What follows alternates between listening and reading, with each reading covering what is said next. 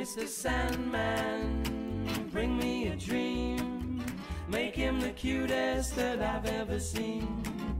Give him two lips like roses and clover. And tell him that his lonesome nights are over. Sandman, I'm so alone. Don't have nobody to call my own. Turn on your magic beam. Mr. Sandman, bring me a dream. Good evening and welcome to Nox Mente. Tonight's guest is Ren Collier. Ren is an avid scholar of the paranormal, having been obsessed from an early age with the anomalous and the occult. Originally from the deep American South, he currently lives in Minneapolis, Minnesota, where he toils endlessly at honing his craft. Ren is also working on his book, focused on the intersection of the occult and ufology. Ren, welcome to Nox Mente.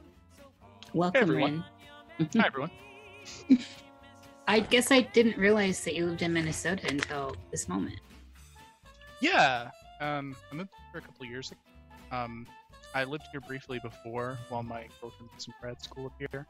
Mm-hmm. Um, moved back to Atlanta, uh, lived there for a little while, and decided that we wanted to come back up here. So Oh, interesting. Yeah, those are both places that I have family. Atlanta and Minneapolis. Or Minnesota. yeah, I Huh. grew up in uh, in Alabama, and you know when I was a kid, Atlanta was always the the big city for me because it was like two hours away. It's where I always Yeah. shows and stuff. And uh, when I got older, I was like, oh, you know, I'm gonna try living there, and actually living there when you're an adult versus like visiting there when you're like a stupid teenager is a whole lot different in terms of experience. Yeah. experience. Oh yeah. I have I can say eh, all the places I've lived, which has been like over a hundred places now, a hundred moves. Um, I've never had any Alabama experiences. Oh wow, you should go to Yeah. Alabama sometime. I mean, I've been through it, and it, I do think it's actually beautiful. I've just never had any experiences there.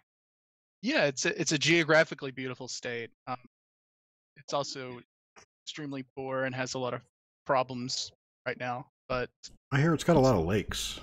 it does have a lot of lakes. like, I, I grew up near um, Logan Martin Lake down there, where people have even have houseboats and stuff. And like, So, did you have a lot of nature time as a child? yeah, on the weekend, uh, often we would we'd go up to Mount Cheaha and like Talladega National Forest. Um, and I remember sort of like every weekend my dad would want to go up there and go hiking or there was a there's a place up there called Bald Rock that's sort of like this huge sort of natural like granite lime cliff that like across I it's got a- I do love those like kind of lookouts. There's in Tennessee. There's Lookout Mountain, as you probably know, Mhm. where you can see what I don't know several states. It's so there's something about allegedly. right allegedly. I can't. I've never been able to make make the boundaries out, but I love the cave there. But it's still there's something about the altitude and just looking so far off and seeing so much that there's something mesmerizing about that. yeah definitely don't get much of that so very flat Oh. where but Well, I I love so many people in Minnesota. I absolutely detest Minnesota. I feel like I get stuck when I'm there. It's like how I feel about Iowa, and I I love Iowans, but don't I don't want to be there.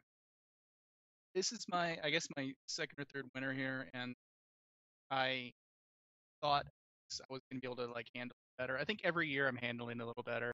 Um, Yeah.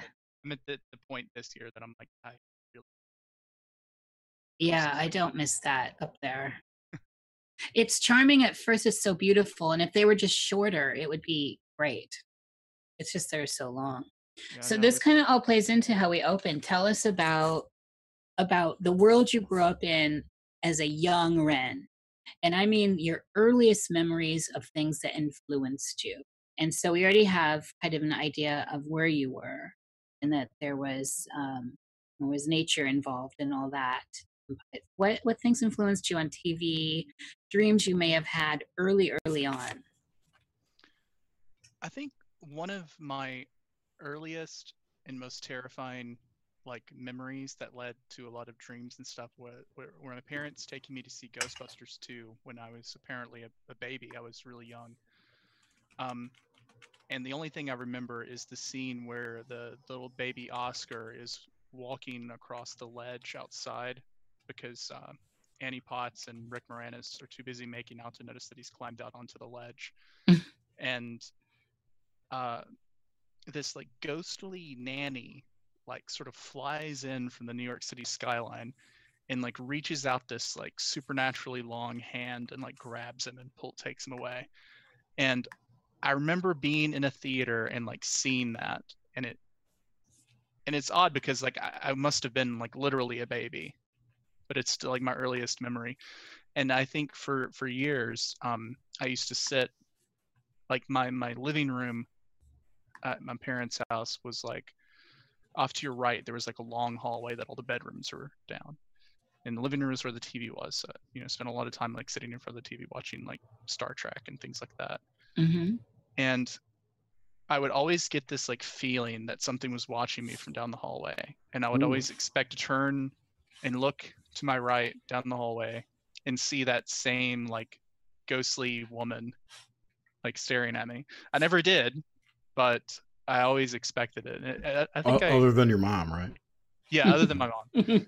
I think I, I think I carried that even into like almost like teenage years. I was was a very weird, like magically minded child. Like I don't know where I got this idea, but one of my first like sort of things, magical thinking I remember is when I was like really young, like elementary school age, probably like third or fourth grade.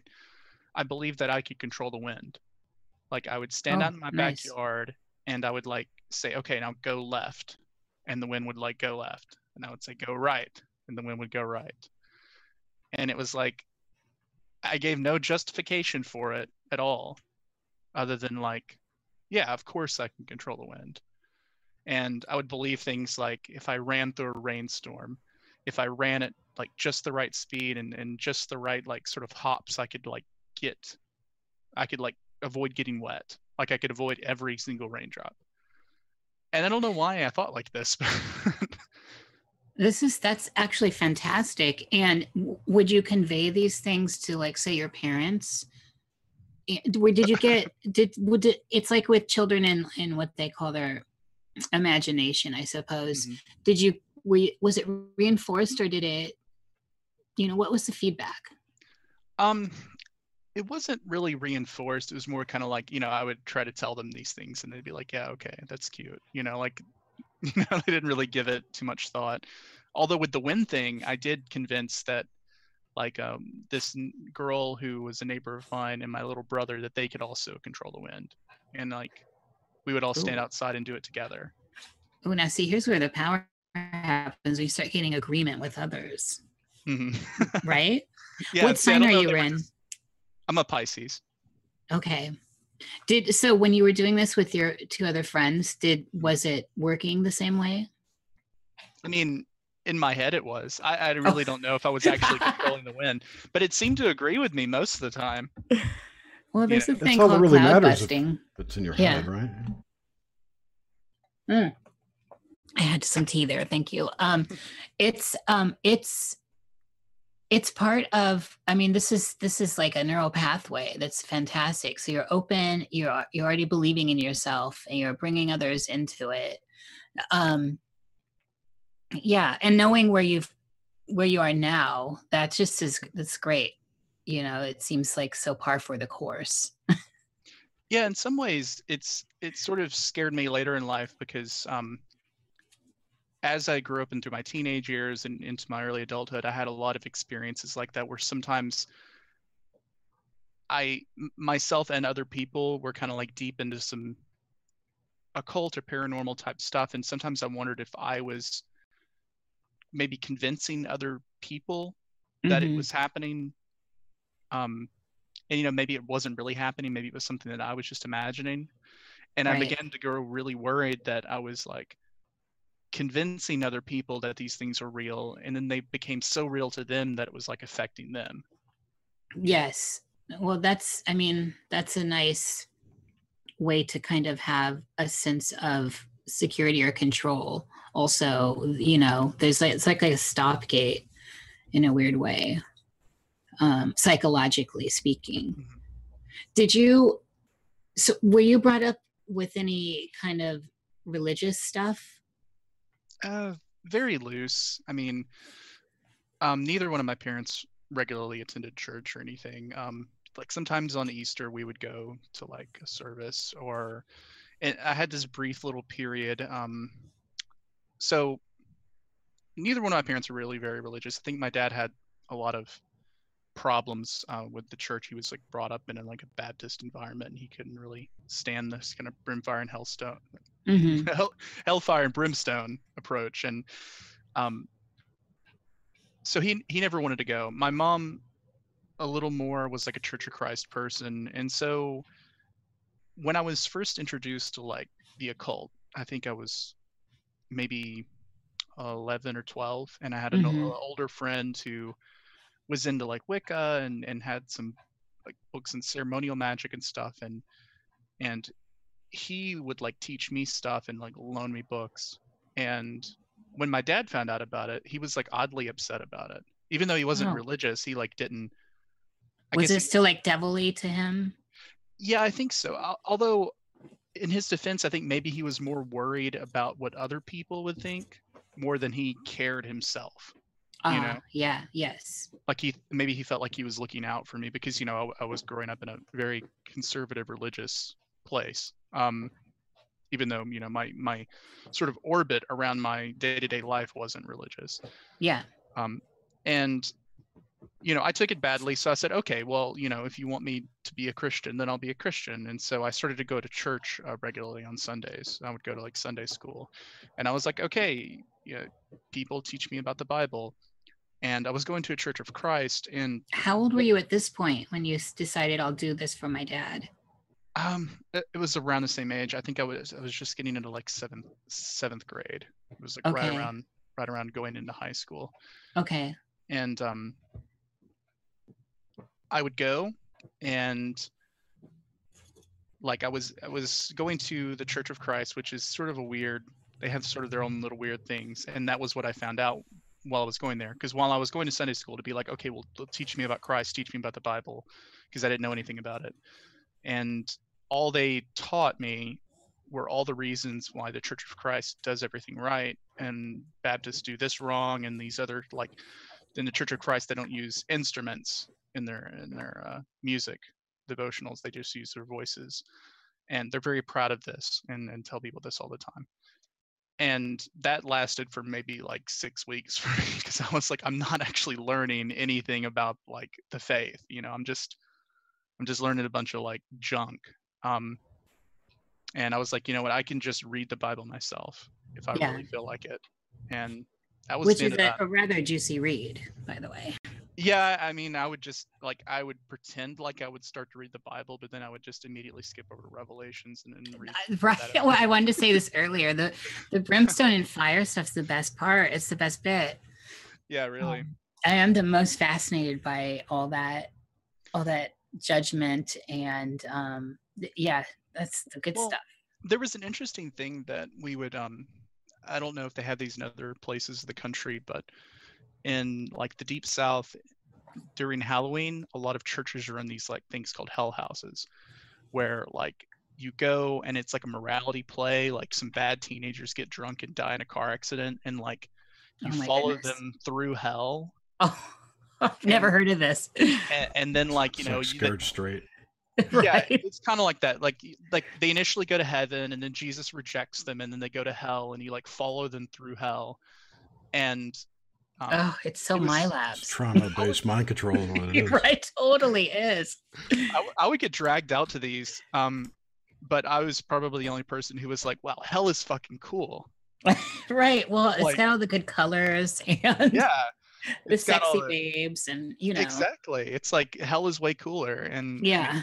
that's probably not what i was supposed to get out of that but yeah i always got i, di- I didn't get any of this but when i i was i'm i'm still interested in all of it i love it um but i did it did always sound like wow this seems more like a place of freedom you know, like a freedom of Mhm. will, so I can kind of do what I want, get around. And then as I came into occult stuff later, I, you know, I started to parse all this out. But as a young person, I was mystified by that dichotomy between con- such control and then such freedom in these two aspects of of Christianity.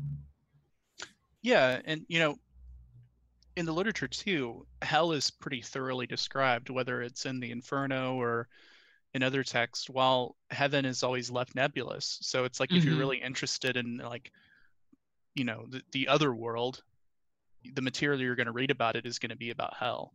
And I always found, you know, it to be fascinating. Like I read the Inferno in high school on, you know, just on my own and just everything about it always fascinated me. I mean, like sort of like death in general, like fascinated me, or sort of had a Yes. fixation for me when I was a little kid. Yeah, same here. when I was when I was pretty young. Um, I had a cousin who was like two years old at the time, or maybe he was younger than that. He may have only been like a like a year old or something. Um, and we had went to visit him at one point, and not long after that visit, he like mysteriously died in his Oh. bed. Oh, jeez, that's terrible. Yeah, it was, and it was like my first real experience with death, Mhm. really. And it was very formative for me because I was like, even though I was a little kid, I, I still thought. I remember going to the funeral, like seeing him in his casket and everything, Mhm. And thinking, like, everything is tenuous. Like, Mhm. if he died and he was that young, he wasn't an old person, like, then I could die too. Yes.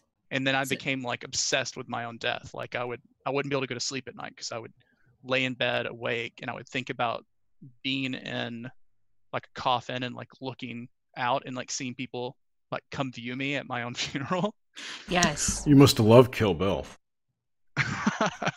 yeah it, it was weird like I, I mean i i couldn't go to sleep um for weeks because of that and you know i, I eventually kind of got over it you know I, I have different views about death now so it doesn't bother me as much but um We're, we're definitely going to get into death. That Mhm. is, um, I find this, this, so what you've just said though is something I find with a lot of people in Western culture Mhm. that have encountered death as young, young people. I did too. And I Mhm. went through that same kind of phase. I was terrified for a while.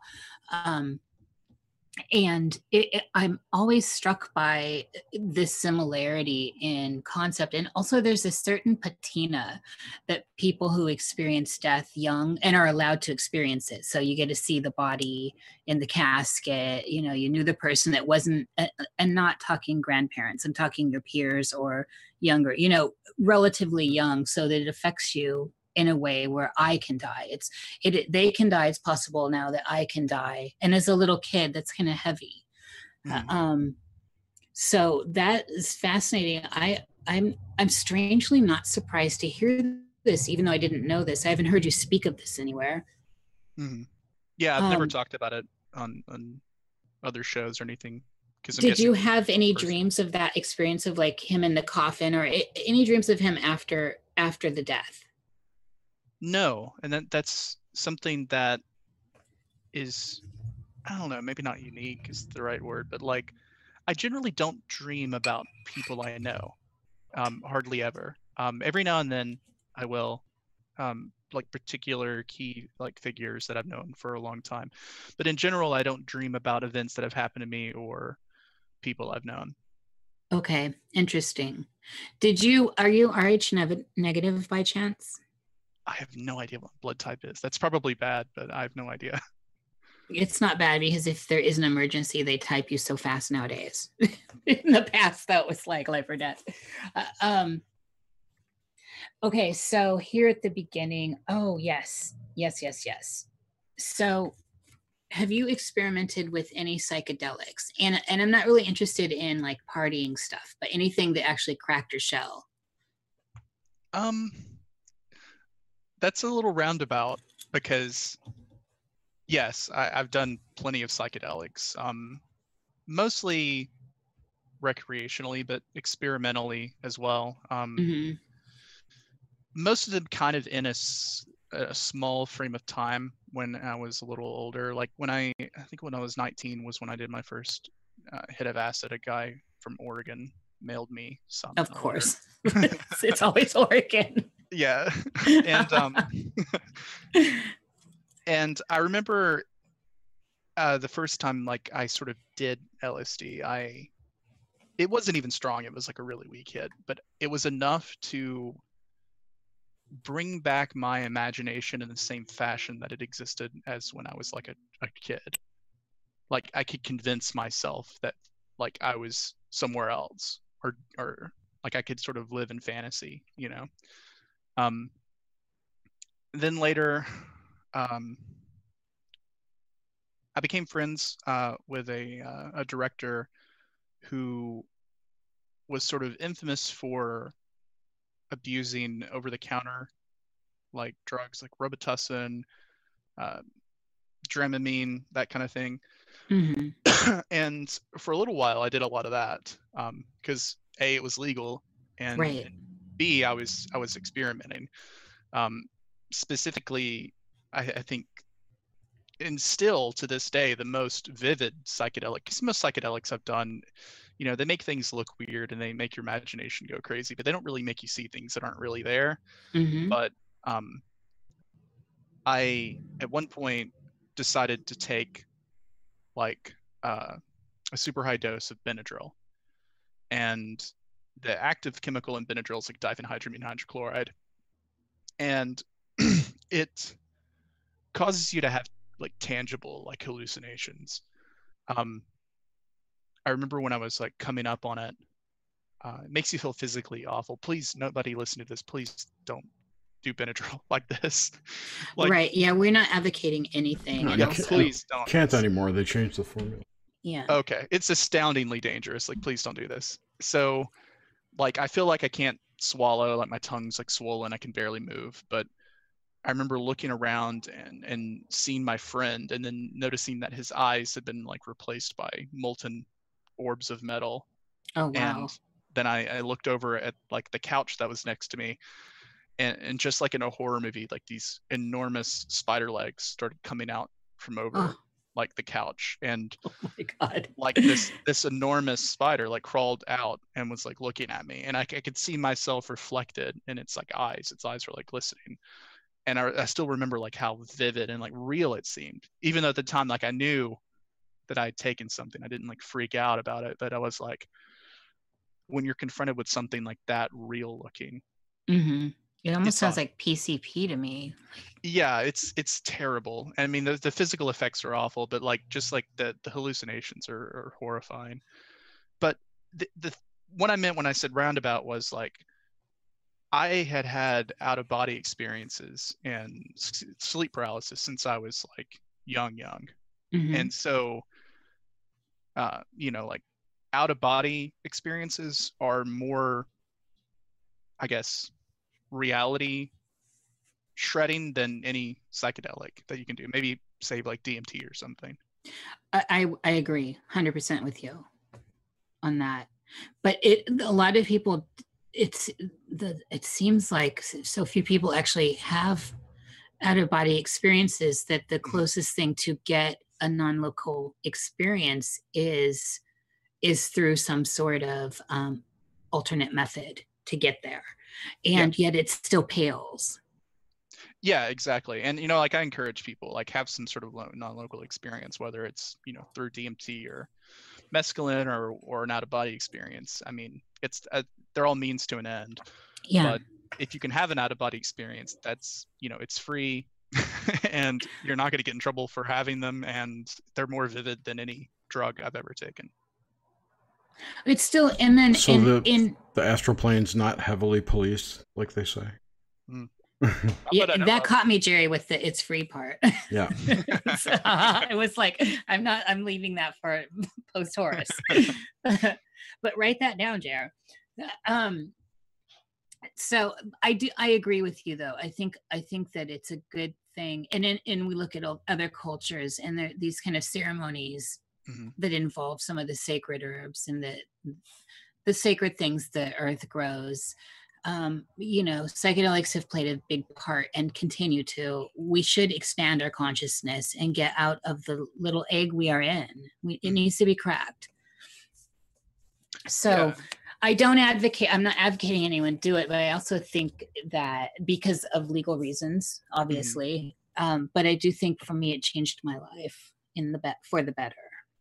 Yeah, I- think it does for most people as well. Um, you always people always try to scare you away with oh what if you have a bad trip but I had many, and that's why I stopped. so, like, like with anything, if it's bad, why would you do it? Why would you continue? Um, how is the? Let's move into. So, I want to get into the paralysis and all this dream stuff. So, let's start. Let's start moving in there. Okay. Um, give us an idea of your general, the general non-lucid, non-OB, non. Uh, paralysis type dreams. You're just your average dreams maybe even this includes your daily unpacking of events. What do they look like and sound like etc okay um i mean i've got um sort of my poorly upkept dream diary up if you want me to read some of these for you yeah oh i'd love that. We don't get enough actual dreams on here and that's my fault. That's my fault mostly. I, I I, i'm always wanting to know what people are thinking. What's going on with it?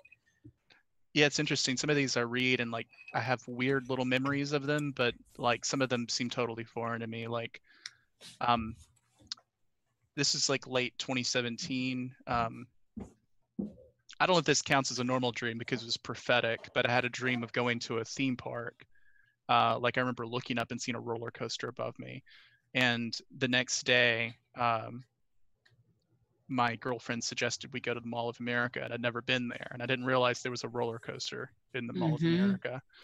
Mhm. Um, so um, some more dreamy dreams. Um, so again, late 2017, um, I'm driving a hoverboat into a tunnel or cave filled with water.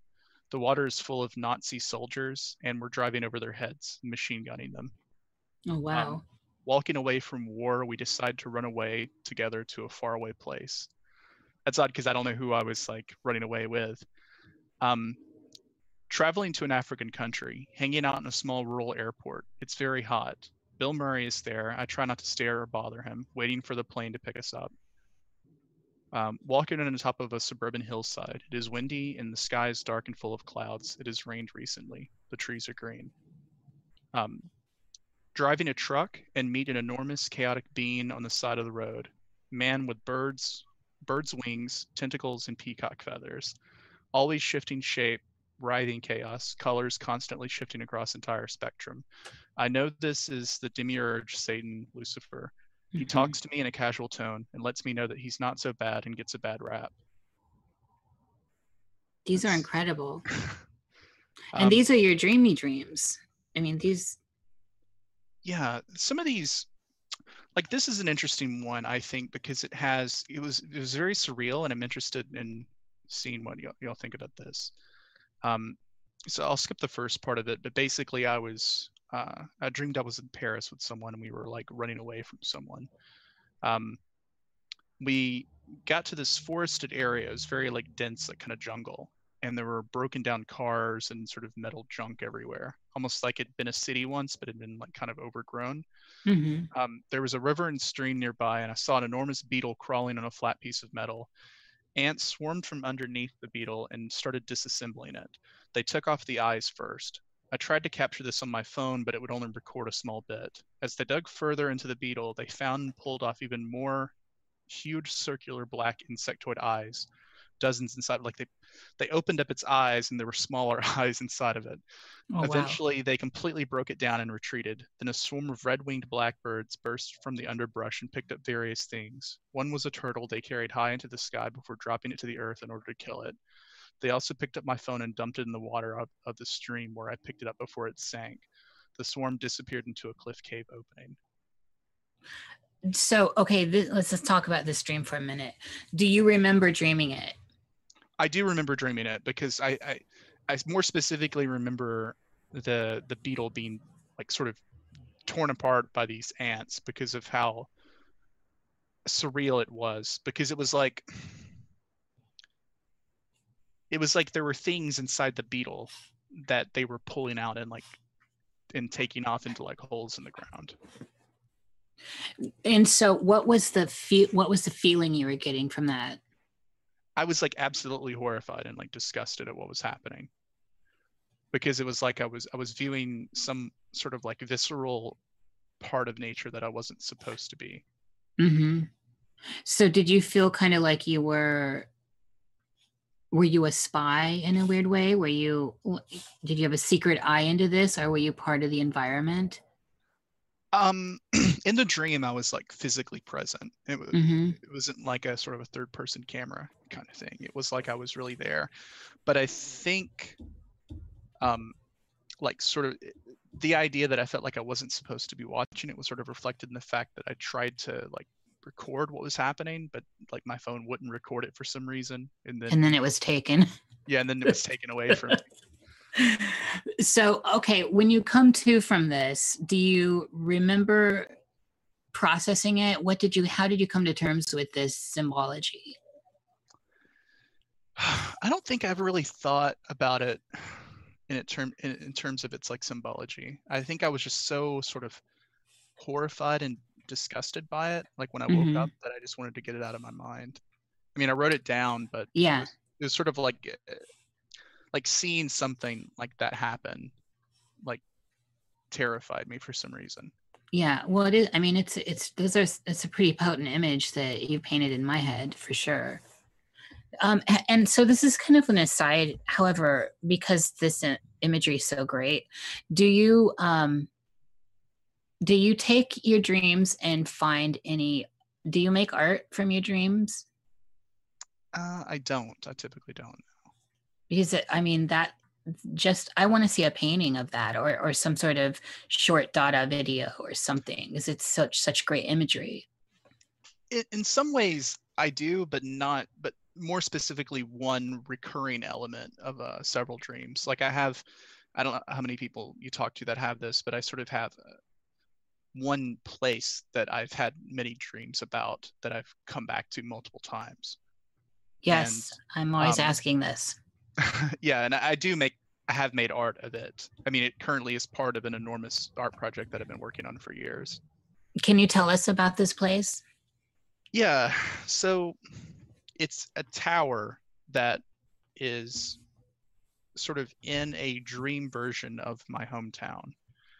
And it's a tower that's made up of a bunch of different sort of crumbling buildings, and it's higher than any other building uh, around it. It just keeps going forever up into the sky. And it's just like rubble and every time I dream about it, like I I'm I get into it and like I start climbing it, and you know it, it's full of places that look they were lived in, but have like fell to ruin, like broken chairs and desks and that sort of thing, and um, it's it's like a tower of trash basically, and I've like never gotten to the top of it. Always like wake up at some point, but I've climbed very high in it and it sort of led to like several different sort of projects I've worked on that involve towers, sort of a lifelong fascination with towers because of it. do you so this this tower does it how often does it morph Well, for you like like for me there's the same places i go but they're always a little they're always different yet it's the same place yeah, I mean it's always different every time I have a dream about it. Um, okay so it hasn't it's it's not static Yeah, like from the outside it looks the same basically. Um, but once I'm inside of it, like I've never like mentally mapped it out or anything or Yeah. really. interesting and do you have you noted with this place any kind of um synchronicity or um maybe common thread in your waking life that when you dream of it is there something possible that might trigger it each time from your waking life Hmm. That I'm not sure about. Um, I actually haven't dreamt about it since I've What- been living in uh, Minnesota, so maybe that is a clue. um, and I mean, I could I could psychoanalyze it and say that it somehow sort of represents all the debris of my sort of former life there. But yeah, well, I and just mean- as soon as you do that, it'll pop up though. I mean, I think these Yeah. places conti- continue throughout our lives. Yeah, and I mean, you know, I- I'm the kind of person who, because of my out of body experiences, like I don't consider the dream world like to be something that is just inside my head. Yes. So like it, it is a real place. Um so you know looking at it from a sort of material like psychoanalytic framework doesn't really work either at least in my i may have built it but it it exists independent of me i think Yeah, I, I think it's important to strip everything we think we know about the dream world Mhm. to, in order to actually access it. Mhm. So, I mean, it's nice to play fodder, and it's nice fodder for like psychological discussions and um, neurological discussions and all this stuff that we have here in the outer world. But we somehow, in doing that, we we we're separating ourselves from it, like we do with death. Mhm. You know, where we all have access, and we are all valid in our access, and our experiences are all different, except for we do have overlap. Mhm. So, all right, I want to hear about. I'm I'm interested now. I wanted to kind of get your general le- dream scape, which it seems to be um, quite fanciful and beautiful. Um, and I I didn't hear you say it, but I was in the picture you painted in my head. It was very um, the colors were there, Mhm. the spectrum of colors there. Is this correct?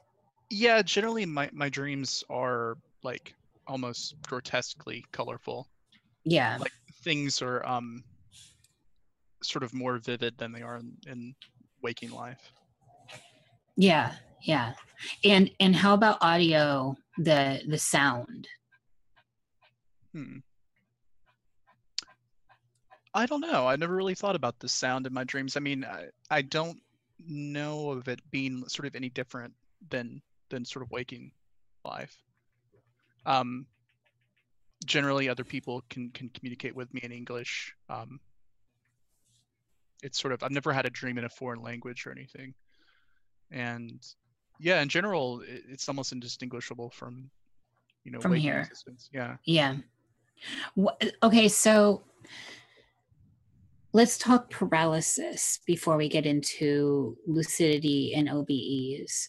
When Mhm. was the first time you experienced sleep paralysis, and would you share that experience, if in your memory, from your memory of it?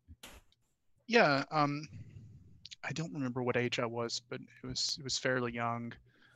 Um, it would have been right around the time Sightings was still on TV. Uh, When was that?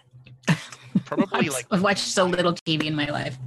probably like 93, 94. Okay. so. Oh, I love that period of time. yeah, so I was um, you know, at the time watching like the X-Files and stuff. I was terrified of having uh, being abducted by aliens and watching shows like Sightings and Unsolved Mysteries didn't help that fear at all. Yeah.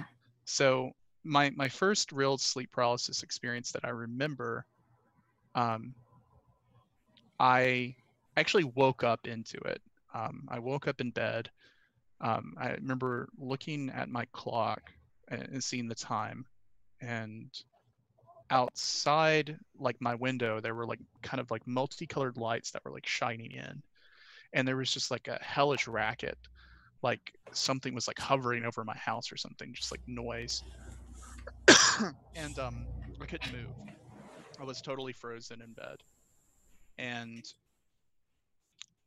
um and this this theme comes back but it was like i just hear like a great wind like just wind rushing everywhere. And i get kind of freaked out because i notice my door is open. Um, I, I look at my bedroom door and I can see that there's like something standing like in the crack of the door.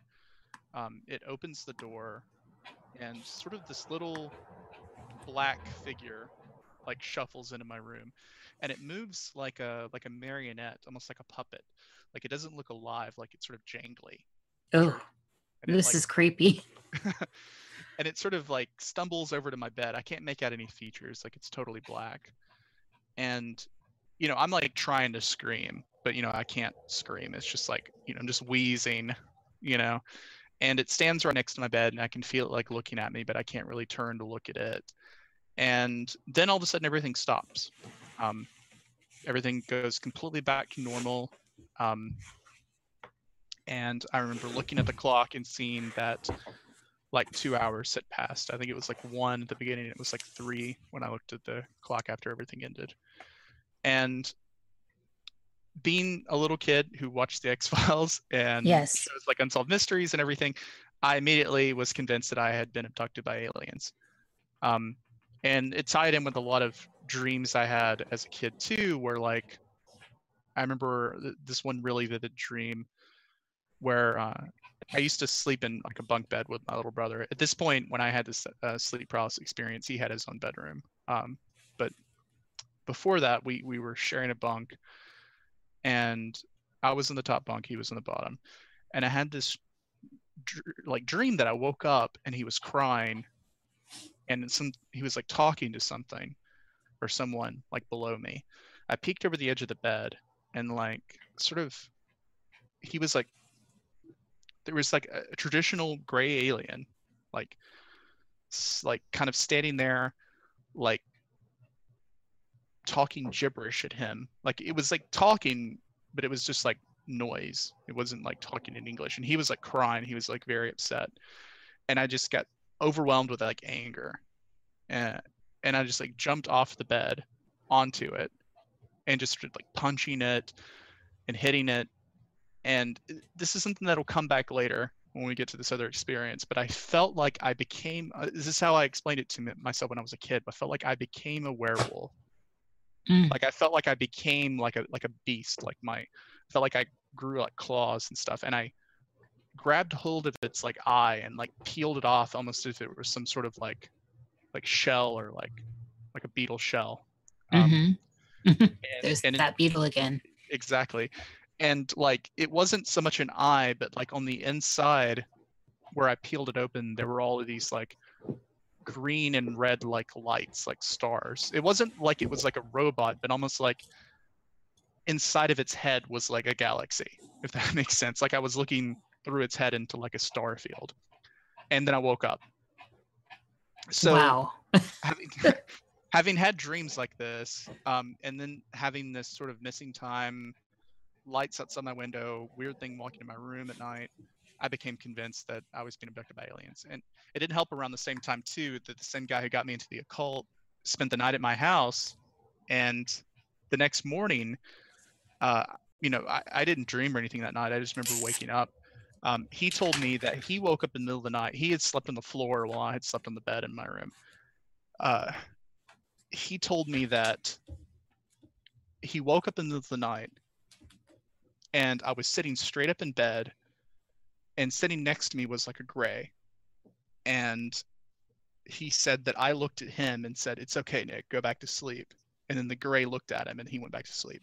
Now, this person, I have, they told me a lot of stories.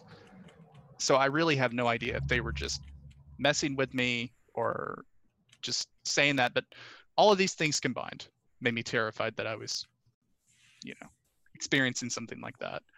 Um, it, it wasn't until, and I, I had a few other sleep paralysis experiences, but none of them as sort of fit that narrative that the first one had. Um, I remember the sort of the second really big one that stood out in my head. It, I was stuck in my bed and it sounded like there was a party going on in, in like my parents' house as if like I could hear like dishes clinking and and like, chatter and like it sounded like there were dozens of people in the house like having like a house party or something like a dinner party. And you know I can't move I can't get up and do anything. And then while I'm laying there um, I hear this woman's voice in Spanish speaking in my ear and she goes silencio silencio and then like I wake up or you know like I get out of the sleep paralysis um, and Had you just seen um, Mulholland Drive? no, I know where it. Oh, I love came- that scene, Jerry.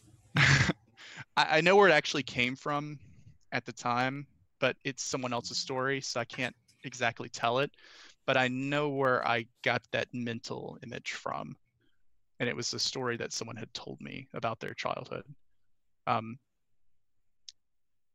but so you know, I I didn't know what to do about the sleep paralysis experiences. I tried to tell my dad about them, and he just sort of like was like, yeah, sometimes when I was a kid, I would wake up at night and I would feel like there was something sitting on my chest. You know, Mm, classic sort of mhm. like hag Yeah. experience. Yeah. So, you know, he had them, but he never really talked to me about them. Um, he's a very kind of closed off guy. He doesn't really talk about his emotions or his childhood or anything at all to me. Um, and to make matters worse, um, on the abduction side of things, I was watching some like made for TV movie about like hybrid children or something. Um, and like alien abduction with my mom at the time. And well, my mom at the time, my mom. I was I was trying to process that. yeah. So um what does Ren mean here? so at one point she looks like me dead in the eyes and says you know that really happens to some people like referencing like abduction and it was just like you know thanks mom this is exactly what i need to hear given everything that's going on right with me right now um, but it, it wasn't until I, i'm trying to remember where i first heard about like astral projection or out of body travel um, honestly don't know where i like first heard of it um, my my first big resource for it was actually uh, oh i think i know what it is now um, jerry you probably know this is it donald michael kraig or david michael kraig the guy Michael who wrote- David Kraig, isn't it? michael or David Kraig, Kraig. Mike. Oh God! Now that of course you What, twisted what did he write? my What did he write? I don't remember. Modern magic he wrote a, a book on ceremonial magic called modern magic I have. Yeah, it's he's famous. I mean, it's a Yeah. It's, that was like that was like my first book on the occult that i bought for like myself yes. and like worked through and stuff. And so I think he talks about astral projection at some point in it.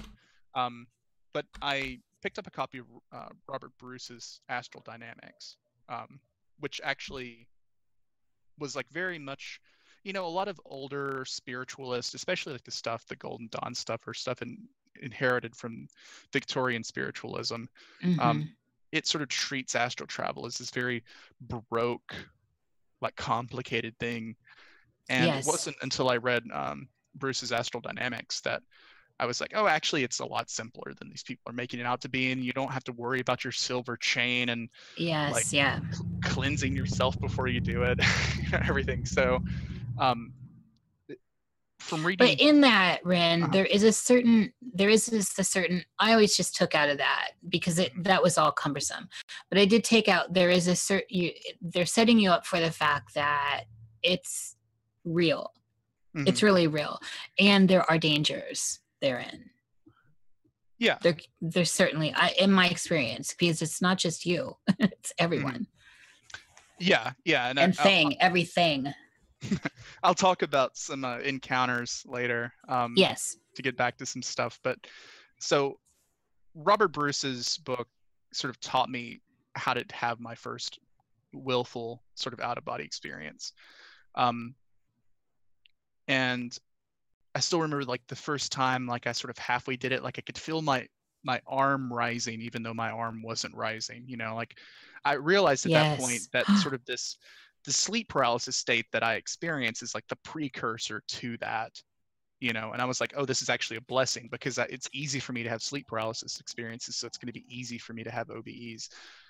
And yeah, I still remember that like that first time I did it, I felt like I was falling through my bed, like I Yes. imagined myself like falling over and over and over again, and kept doing it until I could really feel it. Mm-hmm. And then I really did just like fall through my bed Mm-hmm. you know and it, like that first time you sort of float around your room like a ghost is is absolutely amazing. Even though it didn't last very long i i immediately like flew through my door and like went to my parents room and like i i, I jumped around on the bed or at least imagined i was jumping around the bed and was like wake up wake up wake up. Can you see me? Can you see me? And then i remember my mom's like eyes like opened and she like looked at me and then i Oh. got really embarrassed that i had like I wasn't out of body, and then I had just like went into their room at night and was like jumping around in the bed, and that made me snap back into my body. Did she? Did you? uh, Did you talk to her about that? Was there any communication about that later? I think I did, but she didn't remember anything. Yeah. Oh, that's interesting though. That she Mhm. looked at you. Yeah, I think that's something. I don't know. My theory about this is that sometimes people are also either out of body or like they see you but they don't they're not seeing you with their conscious mind Yes. so they don't really remember it Yes. like i've had out of body experiences where i like saw and talked to my little brother um, even though he was asleep at the time as well so Yeah. and he didn't remember it so Did okay, so so move from this kind of layer where you've just now gotten to the point where you you're stretching your astral body, you're you've you've been around your room and your house Mhm. to now full on OBEs.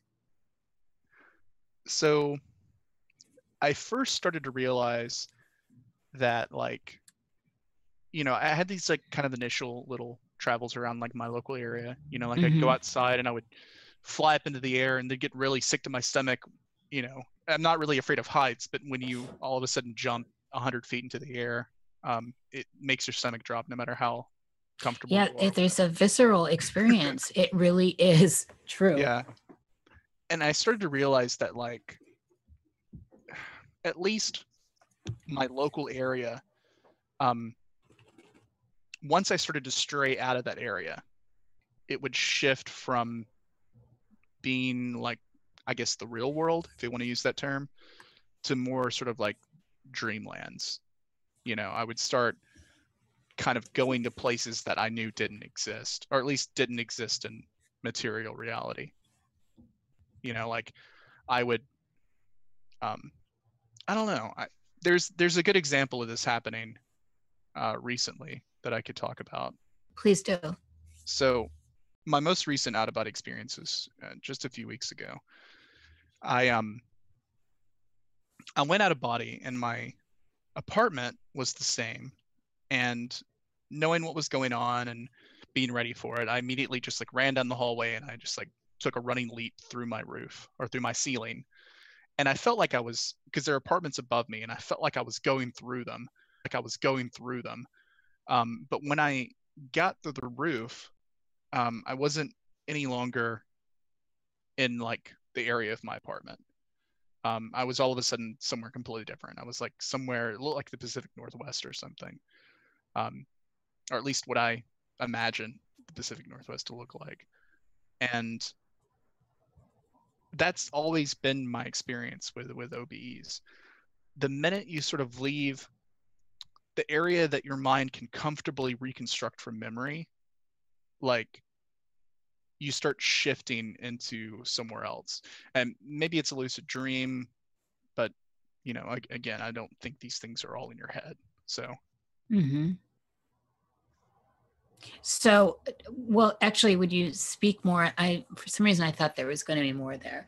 Um, will you speak more to that idea of when you get out of where your brain actually is able to fill in the blanks with familiar Mhm. stuff that's familiar from waking life? Um, and when you truly get astral and you're experiencing fantastical stuff that is, you know, it's far out Mhm. How, how do you experience that and and maybe tie in your experience with others that you encounter other beings other people whatever whatever you want to yeah, throw in there so yeah, I do. I was gonna say I don't typically come across other beings that often, but now that I think about it, almost every time I do. Um, like Mhm. one one I vivid find they're always there. yeah they're always kind of lurking about. Uh, i mean like the most vivid sort of early experience of this um, i had a spontaneous obe um, when i was probably like 22 or something 21 22 and i floated through the roof of this uh, place i was staying at that night. And i immediately was was like somewhere else. Um, it looked like a kind of like a park to me like they were like a, kind of a wooded area trees and stuff uh, but it looked maintained and there was like a path. And like slowly gliding down this path like were like cars that had all of their lights turned off and we're just like slowly driving down this path. So I, I kept going down the path and i i ran into sort of this guy sitting on a bench. And at first he didn't see me and i like kind of called out to him um, because I was interested in knowing if he could see me or hear me. And I, you know, honestly didn't think he would because this is like my first time encountering something other than me. And it like surprised me when he like turned and immediately like looked at me and his like eyes got really wide and hmm. he like took off into the air like he flew away and i was like oh my god he's like somebody else that's doing this. Like i've got to like I've, I've got to talk to him. Like i've got to ask him. And i was like wait wait. And like i was like i started chasing him. And that only made it worse. Like he kept going faster and faster and i couldn't catch up to him. And he Oh like me. wow. and th- that was You were his nightmare. yeah i was like i've always thought about like what did i look like to this guy that scared him so bad? You're right. and um oh go ahead no, no, no. It's incredible. Is all. Is what I wanted to say. yeah and i like there's i've talked about this in some other shows too but like i remember one like sort of vivid encounter with sort of the the, the beastlies that lurk um i had an out of body experience and i i wanted to go somewhere else but i, I didn't want to go to like dreamlands i wanted to like go somewhere physical in in like base reality Mhm. so I, um, I Robert Monroe talks about the way this feels, and, and maybe you've experienced this too, but like when you're in the out of body state, like you're not limited by time and space. Like you can travel anywhere instantly, Right. anywhere in the universe. So I, but it feels like you're twisting, like your your whole being is like twisting and and like expanding, and it's like a rubber band, like you snap into the other place. Yes, like you snap back into your body. Mhm. It's like that whole kind of that snap thing's a big deal, or at least it is for me.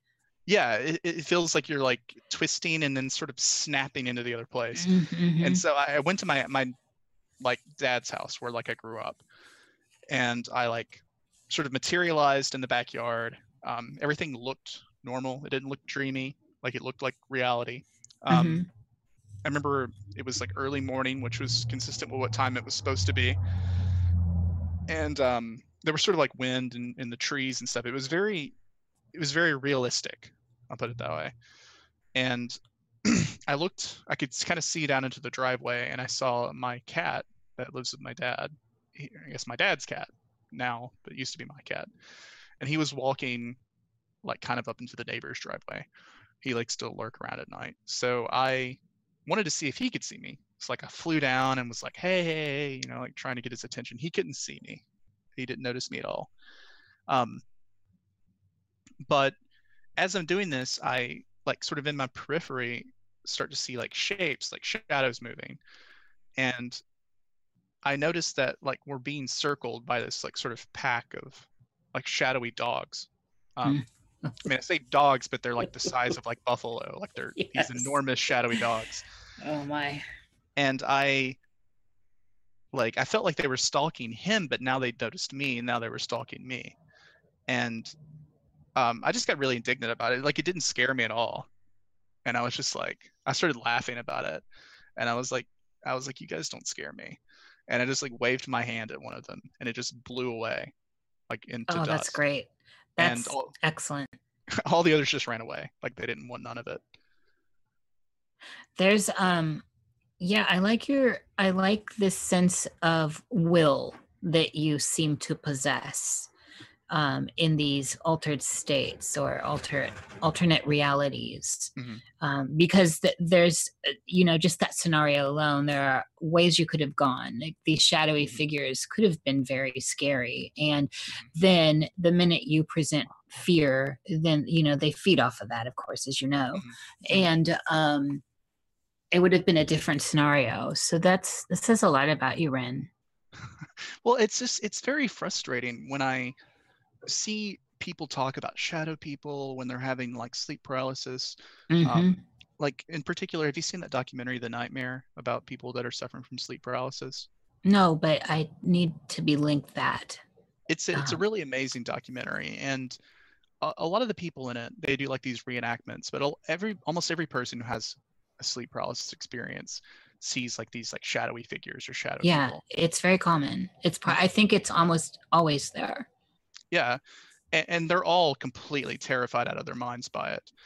and I uh, there's one guy in particular who actually has a full blown out of body experience. He remembers looking back and seeing his body. He even sees his like silver chain, which I've never actually seen, and he um like is sort of approached by a hat man, like shadowy figure, and and like his two little henchmen, and they tell him to get back in his body, and he gets so scared that he does it. Um, and that's that just frustrates me to no end because I'm like I'm like, dude, those are the dwellers at the threshold. Like they're your they're your test. You know, they're they're testing you. You just tell them to fuck off, and they'll leave you alone. But people are so terrified of it. And I try to explain to people that in sort of the imaginary realm, in the dreamlands, like your only currency is your imagination and your willpower. Yes. Like it doesn't matter how physically strong you are. It doesn't matter how emotionally strong you are. It's, it's all about like your imagination and your confidence.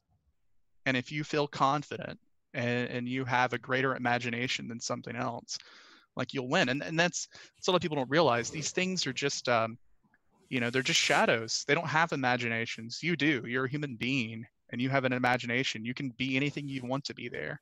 Not to mention they're part of your subconscious. Yeah.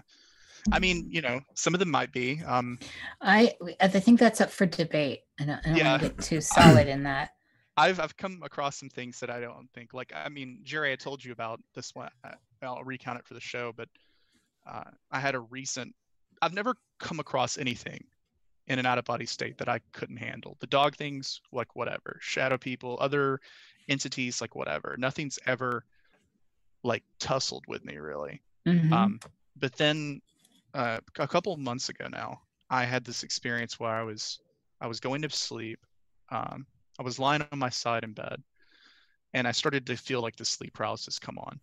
Like I could hear the like sort of rushing wind and the, the buzzing in my body, like the vibrations. Mhm. And um, something happened that I'd never had happen to me before, uh, aside from the lady whispering to me. But I heard like someone in the room behind me like talking and saying things and i couldn't understand what they were saying at first but i felt like i wanted to get up and like look and see who it was um, and then i heard this like woman's voice say like no don't get up stay here stay here with me and i felt something crawl into bed with me like i literally felt, Oh. felt the bed like you know squished down and i felt this body like slide in behind me and like put its arm around me and like i immediately like was like hell no we're not doing this I would have been girl, please.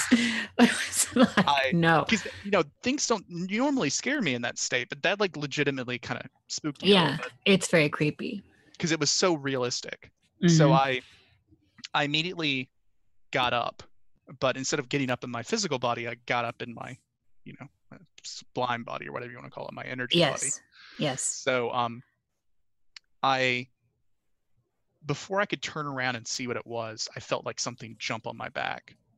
And Oh. apparently this is a common thing. Like it's even called like you have a well witch riding your back. Right, the hag riding. It's called Yeah. hag riding. Yeah. Yeah, and see, I, I'd never heard of ha- I'd heard about like hags sitting on chests, but I'd never heard of a hag riding before. So yeah, Mhm. this this thing jumped on my back, uh, and it felt like it just glommed on. Like I couldn't. I was like I was like reaching behind me and like clawing at it and like wrestling with it, and um, I started trying to think. Like I was sort of stumbling around the room wrestling with this thing, and I, I started thinking like, well, what do people usually do in this situation? And you know, I've I've heard about people like praying to God or like praying to Christ and making it go away. So I I was like, you know, in the name of Christ, I compel you to like get on back, whatever. And it didn't do anything because Mhm. I, I don't really believe in in Jesus. Yeah, I think that you have to actually believe what you're saying. it's it's Yeah. some sort of conviction. yeah. So it didn't work. And I was like, okay, well, what do we do now? I got to get this thing off of me. Um, so I was like, well, just believe in myself. And I said, I abjure you, like I tell you to get off my back. Yes. Ooh, and that good. worked. so I, I felt it like kind of peel off, like I was peeling off an octopus, and I threw it onto the bed, and that's exactly what it looked like. It looked like um, just this lumpy black mass of like tentacles. Ugh. Those um, are the energy vampires in the fourth dimension. Yeah, That's Well, totally yeah. With that, that People look. can see them on other people too. Some people. Yeah. can. I mean, maybe it was trying to to make me a host or something. I don't know, but Oh, you Yeah, were a host until you got rid of it. whatever it. time yeah. that was. Yeah. yeah, it just looked like a, you know, like I said, it just looked like a lumpy black mass of tentacles. And then I, I got so angry because nothing had ever messed with me like that in Mhm. an out of body state. Nothing that effectively. Nothing had ever like wrestled with me before like that. So I, I just got so angry and I was just like, how dare this thing? How dare this thing do this to me? And I, I sort of had that same feeling. I remember I talked before about how like I became a werewolf in that dream where I Mhm. attacked that gray that's sort of like how i felt like i felt like i was becoming a beast and i can actually see like i normally don't see like my hands or body when i'm in and out of body state but i i could see sort of like my hands growing in these large claws and i felt like i was becoming you know huge and beastly and i just grabbed it and started ripping it apart and i started eating it like i just like Oh, opened my rock mouth and started just shoving it down my mouth and like because i was like i'm going to devour this thing like this thing isn't coming back from this you know it's not Yeah. going to escape In Yeah. a way, too, you've recovered the energy that it took from you by eating it. And and then some. All its energy. yeah maybe maybe i somehow like instinctively knew that's what i should be doing but i still remember the way it felt in my like my Mm. mouth even though i didn't wasn't physically eating this thing but it like um it felt like it's like a like a spandex ball filled with sand Oh. Like, wow. it was, like, gritty and i just like shoved it all down my throat and like ate it and then i was like okay well that's done so let's go explore the dreamlands like went off went off and had some explorations but yeah like I, you know that that's the only time i've ever had something attack me that i felt like uh you know it, it took more than just like a wave of my hand to make it go away but even then it's like uh, maybe it You- would have if i if it hadn't jumped on my back and scared me so bad to begin No, with I don't Right. think those things are very uh, smart. I, so, I mean, I, I wouldn't look at it as a personal attack.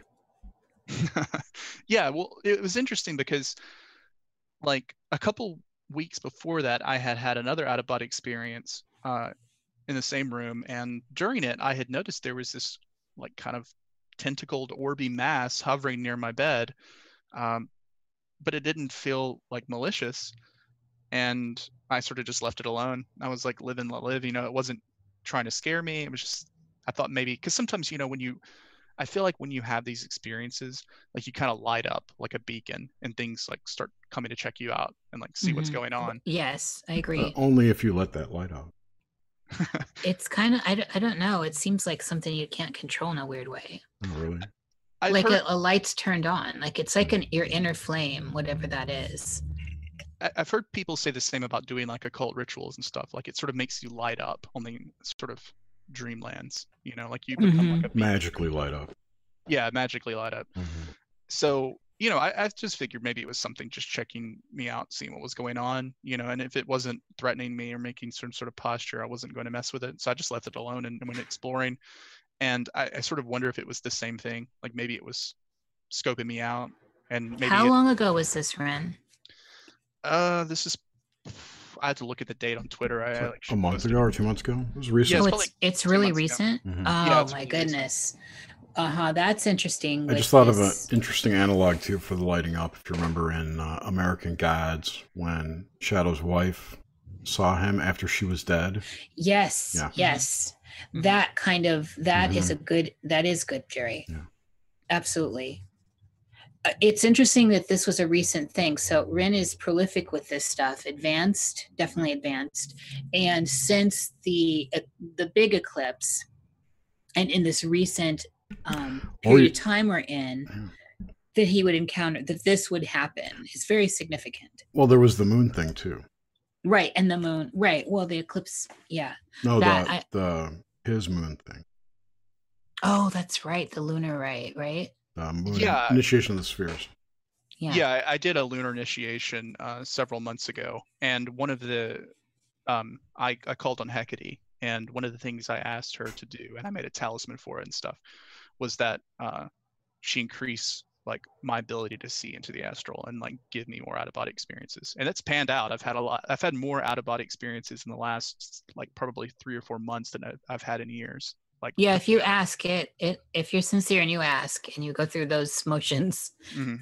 Dude, it was It from that happen. killer table you made. Oh yeah, I made a table of practice to do Yeah. that. It's spent weeks working on it. Yeah, It's gorgeous. thank you. S- So, do you? I, I think you you mentioned this earlier, and I think that I think that was pretty much the answer. But so you don't in, experience or haven't encountered um, dead people that you've known in in waking life. Not that I know of. I don't think I've ever had a dream or encountered in an out of body experience anyone that I know that has died. Okay, and then also you you touched on this, but I want a little more depth on it. Um, prophetic stuff or dreaming true is this something that you experience more often than that than the the Mall of America experience? No, as far as I know, that is, I think, the only sort of prophetic dream I've ever had. Um, I, if there were others, I, I've had a lot of like synchronicity and thing happen, uh, synchronistic kind of things happen, but you know, everyone has those. Um, but in terms of actually having like a, a honestly prophetic dream, I think that's the only example that I can think of. That's this that's solid. I mean, that's a that's a dead hit. So Yeah. that's good. Um, and what about? Yeah. Okay. So, deja vu. What's your Mhm. experience of it, and how does it tie into all of this? I do have a lot of deja vu. And sometimes I wonder if I've I, I get like this gut feeling that I've dreamed about this before, but I don't remember it. You know, like I don't remember the dream. hmm At that point, it's impossible to tell too. It's impossible to tell did I have a dream about this or am I just imagining? Thank you. Yes, exactly. Yeah. I just thought of something too. Uh, right now, the, the the deja vu experience compared with um, uh, uh, synch- uh, do they occur around synchronicities, or is there any correlation between it? Generally, no. Um, most of my synchronistic stuff usually goes with like a theme. Yeah. Um, like I, I start writing a short story about a place called uh, Saint Valencia, and then I'm riding in the car with a friend, and they put on an album um, that I've never heard before, and one of the songs they're singing about a, s- uh, like a town called Valencia. It's like that kind of thing. Yeah, Um, that's so great. like the day you guys said you're going to do the moon thing, and I get in my car and the song Luna comes up, right? yeah it's sort of like that kind of thing it, it's never like prophetic really just like huh it's like uh, it's like this idea was apparently in my head yes. prior to me like hearing about it So, all right, what do you what do you make of what what do you think is actually going on in when you're out of body? What, what's that state of being in in balance with this state of being? What which seems what's the difference between them? hmm well i've got a i got several ideas about that i guess i, I don't know if any of them are true they're just hunches I, I tend to to follow really closely to sort of the same ideas that robert monroe has Mhm. about the out of body state um, i do think it's some sort of non-local consciousness but i think where people maybe mess up is to to maybe not remember that it's not only non-local but it's non-temporal as well. Like it's it's one aspect of you. Let that truck go by. So yeah so like sorry. it's okay. So when you have sort of a dream or an out of body experience and this is sort of similar to the jane roberts seth stuff like you're experiencing that through an aspect of you know the er you um and the life you're living now. It, i sort of like imagine each human existence as sort of like this enormous octopus in the imaginal and each life you live is like one of its feelers or tentacles.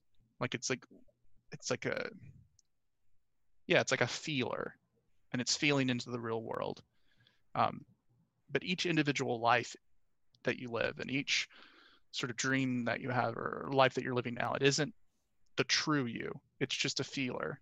It's a probe examining reality. Um, and I feel like In a way, that's almost a simulation. I mean, I suppose it's like It's like t- t- uh, putting your toe, God, put your toes in the water. You know, testing the temperature. yeah, um It's a, it's guess- almost you could say it's remote viewing even. yeah, it's almost like uh, each person. and Maybe this is out of more kind of out of the scope of what you're asking, but I, I guess while we have a consciousness that's inhabiting each of our bodies that is non-local, um, it's just one part of some kind of greater consciousness that is made up of all the lives that you've lived and that you're going to live. Because in these places, uh, you know, outside of our material world that we live in right now, thing concepts like time don't make any sense. You know, there is Right. no before or after there. Right. Yeah. So when you say the the greater you, what what is that? Like I think it's like a it's some kind of ex okay. So I'll try to I'll put this literally because I think I'm coming off like a lunatic here, but let's just Not say at all. like you aren't, so don't worry about it. Oh, oh, It's very- please, Ren. We don't know, It's we don't know our crew. hard. It, it's very hard to put this into words, but like, I, I feel like it's some kind of extra dimensional entity that is an amalgamation of all the lived experiences in your kind of personal timeline, like past lives and future lives. Because where it lives, all of those things are happening at the same time. There is no past or future. hmm Um, and I think kind of like your life here is it gaining experience? Like like Robert Monroe talked about this sort of that each person's life like basically everyone's soul came from somewhere else. Like you know they're not nobody's native to earth. And that you're basically on earth living in the life that you're living right now as a way of like learning about earthly existence and like learning about life in the physical world because where these things come from or where these souls come from um, they don't have any concepts like time material like matter and because they're just you know it's totally outside of that frame of reference. Um, and it's it's not just that you're like i think that's what people like think about you know? They're worried about reincarnation because okay well if you're reincarnated like and you don't remember who you used to be then it's just like dying normally anyways. Um i think what people don't realize is that your personality right now and your life right now it's just one aspect of some sort of greater personality that exists sort of outside of time and space if that makes sense at all Makes a lot of sense, and I could easily, um, I could see it you, the way you described it too. You painted it well. It- with with this idea too, which you answered, it kind of um, derails my a little bit. My um, where I like to take the show at the end before we take questions is uh, on thoughts about death. Mhm. And that is a state of consciousness and also a process of consciousness. Um, and so with you answering this greater picture i think then now it's like come back come back here and um, paint paint the idea of death now the process of it and what you think is going on there Um, honestly, I, I kind of feel like my experience of death is is going to be a lot like having a body experience. I mean, from people that I know that have had near death experiences, it sounds just like and my out of body experiences. Um, I think people are conscious when it's going on, and you know, plenty of people say that when they're having an ND, like they can see people around them and and you know see things in the local environment. Like remember when i said at the very beginning about how i was like so afraid of death? Yes. So what changed that for me was when, when i was a teenager um, i never had any like grandparents all my grandparents were like dead before I was even born, aside from uh, one grandmother who I, I, didn't have a great relationship with. But I did have a really close relationship with my great uncle, um, who was kind of the closest to a grandfather I had. so when I was a teenager, he was dying of throat cancer. Uh, he was sort of on his deathbed in this like trailer out in rural Talladega, uh, and he was like breathing through like a tracheotomy hole in his neck and that kind of thing. Um, we, I guess we knew that like the time was close. Like we didn't know that he was, you know, about to die, but we knew that he was very, very ill and that you know he may not be around much longer. Um, and he was totally out of it at this point too. I mean, he was basically on his deathbed. He didn't, he wasn't conscious. So we, we went out there on uh, one weekend um, to see him, um, kind of pay our, last respects, I guess. And we went out there and we all kind of stood around his bed, and it's like this hospital bed that was like in the in one of the rooms in the trailer. Uh, you know, sort of looked at him. Um, you know, he he wasn't conscious, so he couldn't respond or anything. And kind of everyone went back to the living room, and I wanted to go outside. Um, because you know I'd been to this place like a lot. It was like a blueberry farm, and I'd been there a lot when I was when I was a kid. So I wanted to kind of just like walk around. Uh, specifically, there was this boat in the backyard. Um, this boat, I'd never seen this boat in water. It was like completely old and like rusted and stuff. I don't think this boat had been in a lake in like 30 years, but it was always there. And I walk around the back of the trailer and I'm by myself, and I see the boat, and standing on the bow is like the biggest like crow I've ever seen. And the crow sort of like looks at me. And we have this like kind of moment between us where like its eyes were like intelligent. Like it was looking at me. And after we stood there for a moment, like looking at each other, the crow flew off. So I went back inside and without really thinking why I was doing this, I went back to the room that my great uncle was in. And I was like standing there looking at him for a minute. And then I noticed that something was different. And like I leaned in and like heard that he wasn't breathing anymore. Like he had passed away in like mm. the, the five minutes that I'd been outside. and to have like such a vivid like psychopompic experience like that mm-hmm. that completely changed like my view on like what death is because like i knew in my heart that like that crow was either him or was taking him mm-hmm. away you know and after that I, I pretty much was never scared of death again because like that was sort of an uh, oh that's it's profound. It's sort of the veil lifting moment for me. Yeah. Yeah, that's um that's uh I don't know, you've just been one incredible story after another tonight, Ren. That's moving. It gave me chills when you were speaking about it. Thank you. I mean, I, honestly, like I've never talked about that experience in any other shows or anything, and and to still even to this day, I feel like that's the most profound sort of experience I've ever had. Yeah, it's um it's a lot. It's it's a lot. It's again I I can't I can't get away from this sense with you of wanting there's so much you've given here that I I want to see in kind of like 2D or 3D art forms. Because as you're talking about this and the crow and the image of your uncle and you out I I'm it's maybe it's the way you're communicating it. It's all like a movie moving through my head but in a dada type movie. Um yeah there is no I feel like there's no reason to be afraid of death, especially once you actually get outside your body. Mm-hmm. So, okay, this was a question I had earlier, and I want to get to it. I, I thought about it in post Horus, but I think it's relevant here. So, and it's kind of personal, so feel free to just tell me to F off.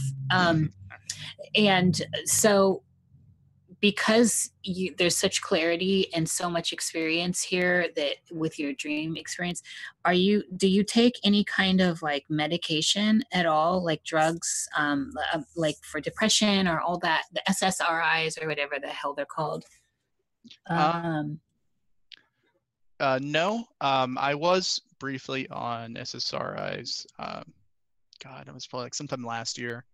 Did it Um, affect your experience? Yes, in that I don't remember ever dreaming while I was on them, and I That's what I'm saying. Yeah. yeah. I mean, Well- I, I don't want to necessarily. It's, I mean, some people I think really benefit from them, but I of think course. that they really weren't for me, and I had things that I needed to deal with some other way. Yeah. Yeah, I'm not I'm not in any way looking down my nose at them. Um Mhm. and I think I know lots of people that they have saved saved their lives. So I'm just talking in context to how it affects the dreamscape and the ability to have dreams and then lucid experiences and remember them. Yeah, I mean, they completely sort of changed both my personality, uh, like my my sex life, my dreamscape, like, and that that's why I stopped taking them because Yeah. they just weren't the right chemical fit for me. Now, on the other hand, um, I have experimented. Well, I take melatonin frequently at night when I Yeah, but that's different. Yeah. Yeah. So I, I do have more vivid dreams when I take melatonin. I found Mhm. like um i usually i take a lot of melatonin most people just take one um but i usually take like 50 grams or so Mhm. or, or milligrams or however many it's like five of the the pills that are in the bottle.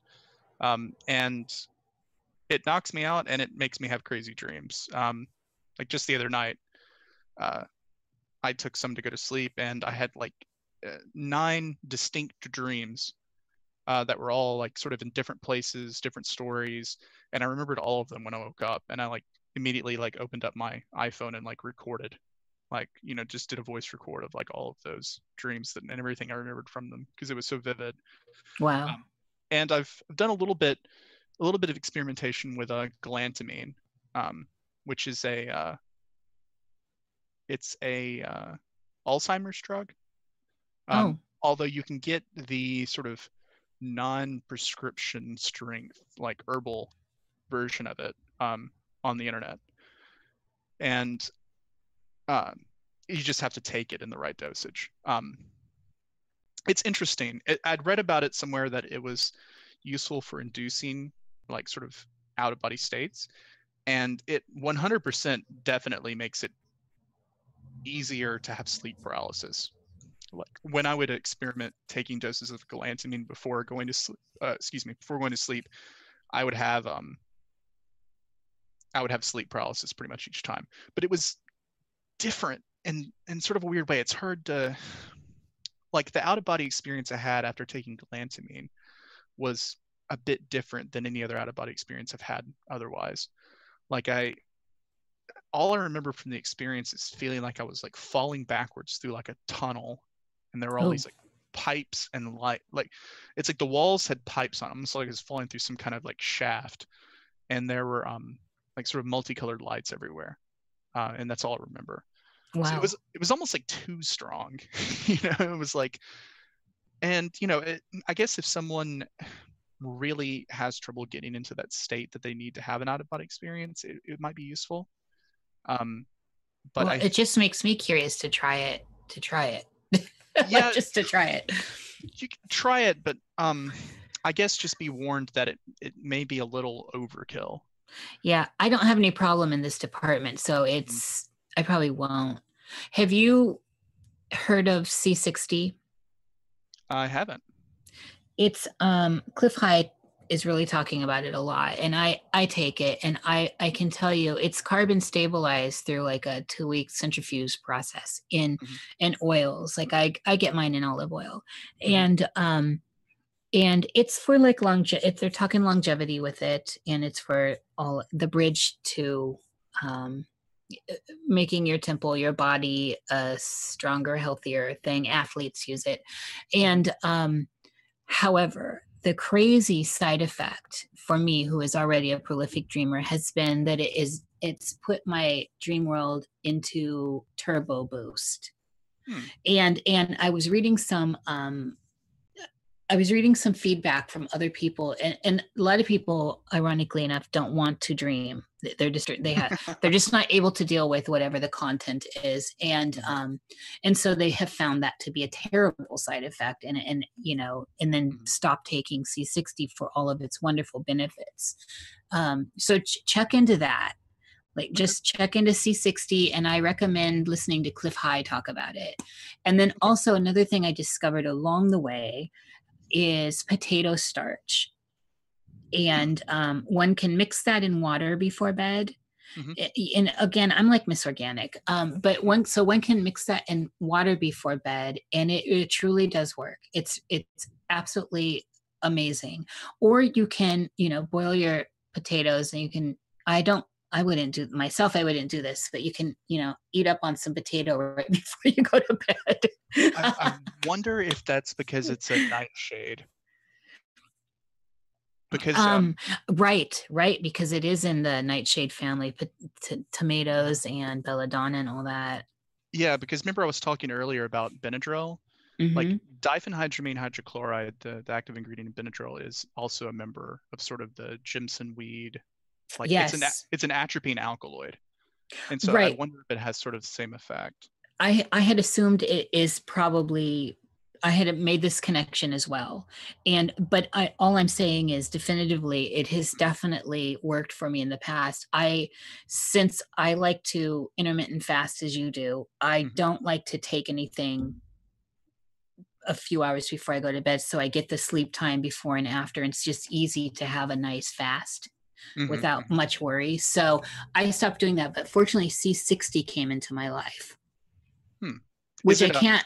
I Like, can't.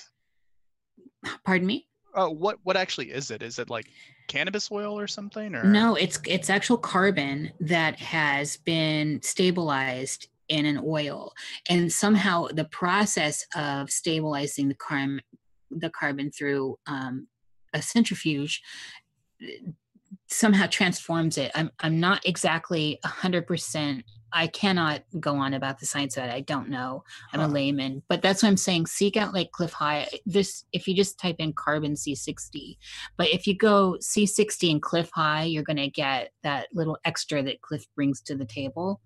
Okay. And um, and then I I found you know I I looked up what I, what I what I wanted, and I got in. There's some expensive stuff out there, but there are also people doing it in the same method, and it's um, it's cheaper and it's just the same. I've tried both, and um, it takes like what I get takes two weeks to order. They do they make it to order, so I order it and they they centrifuge it, and I get it within in like three weeks Huh. But I mean that's an I'm and no one's paying me for this. That's why I'm not mm-hmm. giving brands or anything. It's changed my life. It's changed and in specific to this show, it's changed my dream life. How does it change your dreams? I mean, do you have just more lucidity or more vividness? I um I don't know if it's because it's actually helping my physical body in in really profound ways, Mhm. but I have more actual clarity. Yes, lucidity is always there, but I'm not always clear in lucidity. Yeah. And so I think the experiences um and I'm not one to have anxiety dreams, although they they have happened and they will ha- and and they can happen, of course Mhm. um, there's a quality that seems more like I could stay. I don't know how to describe that. Um, there's a quality like I could, I feel like, I feel like I'm on a bridge in a weird way that I'm able, like it's hemi syncing me, my brain or somehow. I don't know, Bryn, how to describe it. Um, and I'm, t- of course, listen to me. I'm terrible at describing things like this. This is why I write poetry. Um, But I would be curious if you try it to hear your interpretation because you are very clear in these kinds of um, ways. yeah, I'd, I'd love to try it. I mean, so I'll send you a link to where I get what I get mine, so you can at least see that, and um, and that way it's you know it's offline. It's not like I'm pushing that. Um, but Yeah. do your do your work, your homework. yeah, yeah. I mean, uh, anything that see, like, I, I consider dreaming like a profound technology. Yes. anything that helps sort of enable that to work more effectively, I'm down for. Because there's something like I, I'd be curious about your thoughts on this. Something that I have been kind of obsessed with recently is finding stories of people who have uh, experienced time dilation in their dreams, like that they've uh, you know had a dream that seemed like it lasted weeks or days. Mm-hmm. Yes. And, like, have you ever experienced that? Yes. Yeah. Often throughout my life. Huh. Yeah. Um, and I mean, my dream life is so off the hooks. That's why I'm always my whole life I've been talking to people about dreams and trying to. I'm I'm just still trying to understand. Mhm. You know, uh, and so I went through. I've gone through all the routes. So I mean, I, I went through the whole union thing, trying to get some more insight. What I have found from everyone Mhm. in the, the Monroe Institute, all this stuff is that in the end, nobody has the game on it, right? We're all we all have this experience, we all have access to it, and I haven't found anyone that is exactly, you know, you can't say, well. Uh, the dream world is over here on the corner of you know bullshit and and reality street you know these streets Mhm. over here that angle and um so that's where I keep that's why I keep talking to people and I'm I, I'm more I'm open to people across the board because it's putting it's bringing in um, I'm I'm slowly putting together an idea of what it, that is to me that world. And the time thing where I've been in dreams where I felt like lifetimes like there was one I lived a whole life and I came back I was extremely upset. I felt like I had been taken away from a life I really loved. I thought I was living that life in this dream that was like, you know, who Mhm. knows how long in our waking life it was. It could have been 15 minutes, Ren. It could have been 2 Mhm. And um, and it could have been an eight hour sleep cycle. I don't know. Um, it's unlikely. Mhm. However, I it was so vivid and so real that this felt like where I came after I died in that. So I died. I had a whole life and I died and I, I woke up back in my life here. Yeah, it makes me wonder if that that is literally true. if If we're that- bouncing back and forth. Yeah, if that was literally another life that you led, or one Yeah. of your one of your, you know, like I said about the feelers, like that was one of the feelers' existences. Well, the thing that made that dream interesting was when, especially looking back at it now, I could I couldn't. Of course, it, it would be this way too because I live. I I'm always attracted to things kind of old things, so 1890s, 1920s, and then stuff older.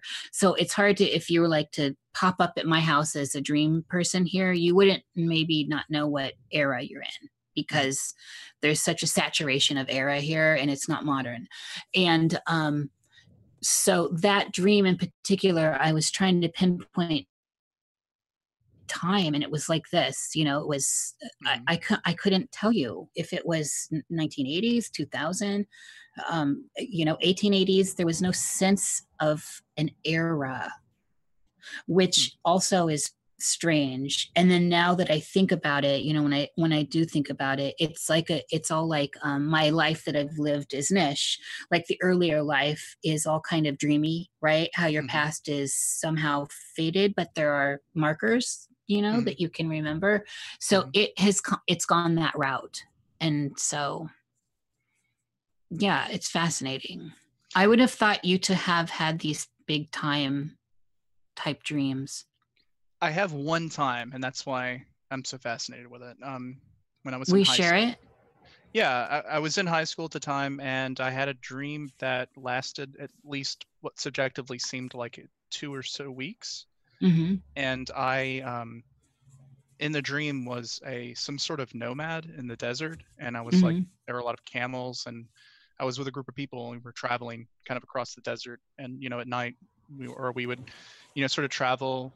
Um, we had all these like kind of tents and yurts and stuff that we would sleep in oh i love that and you know it, it didn't seem like modern time at all seemed, yeah but then again you know who who am i to say that it wasn't modern time or that it wasn't maybe the future. I, I really don't know. Um, the only thing I, I guess i can say is that I, I wasn't me as i know me right now.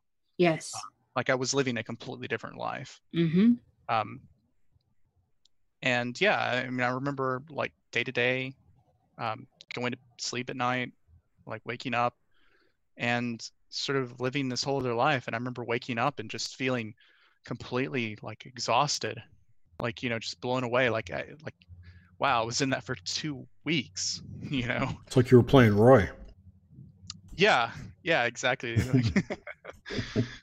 and uh, you know, the idea of that fascinates me because I'm like, what if we could control that? Yes. What if you could put yourself in a lucid dream state and then say, okay, this is this dream is going to last three years, Mhm. and and then like I don't know, do research. Think of all the books you could read in three years. You know, even though, uh, you know, I've heard people say it's hard to read things in an out of body state. I, I've never actually tried to read anything in a dream, so I don't We've know. had we've had plenty of people that say they read just fine Hmm, on yeah. this show. Yeah, I can't remember ever like reading anything in a dream, but you know what I'm saying. Like, eh, what if we could somehow har- harness that aspect of the like dream technology, as it were? I agree. I what think if it's we're missing already out. been harnessed? I, Yeah. Well, there's that, and And that comes back to that whole freedom aspect that you touched on in the very beginning. Mm-hmm.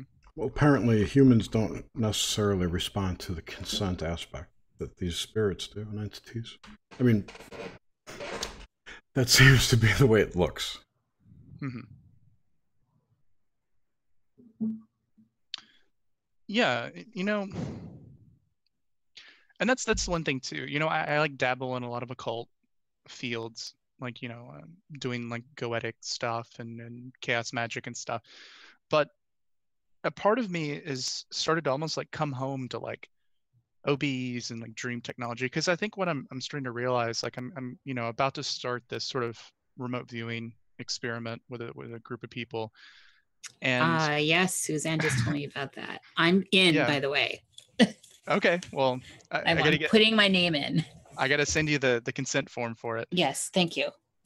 but um that's sort of you know I was thinking about myself doing it because in, in the role that I'm going to be doing in the experiment I'm not going to be participating as a viewer because I'm going to be the experimenter or the scientist quote unquote so but I think about myself doing remote viewing and I'm like I maybe I'm maybe I'd be good at it I don't know I've never tried it but part of me just thinks that maybe some people just have like their own talents you know and, and maybe my talent is doing like out of body work and dream work.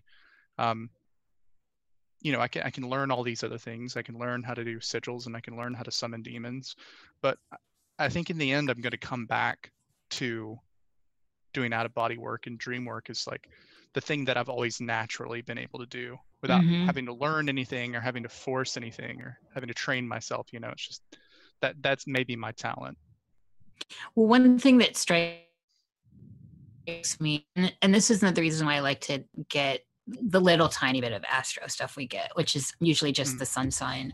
Um, but Pi- you're Pisces, right? That's what you said, I believe. Mhm. And um, the water signs and Pisces are, you know, like one of the things is you're just naturally psychic and naturally able to move into these etheric type realms. And so, and, and time and again in these discussions, it's always the water signs that really have these ama- bring amazing content like this. It, it's just, it, you know, I'm never, I'm not blown away anymore by it. And Mhm. um, when, whatever you think of astrology, whatever anyone in the world thinks of astrology, I see consistent patterns, and this is one of them. Yeah, I've only recently had like a come to Jesus moment with astrology. I used to sort of always think it was just um hocus pocus. Even though I believe in plenty of woo stuff, I, I just something about astrology. I maybe it's like the idea that there's like no free will. Like everything about your personality and like talents and stuff is like shaped by the date you were born on a planet that like You know, think in- of it in more as a template, though, instead Yeah. of Yeah, a well- like cast in iron kind of thing. Well, that's what I originally thought, yeah. And so what has come to light for me recently is that astrology was just kind of ancient man's way of describing some sort of effect that the stars or outer space seems to have on people.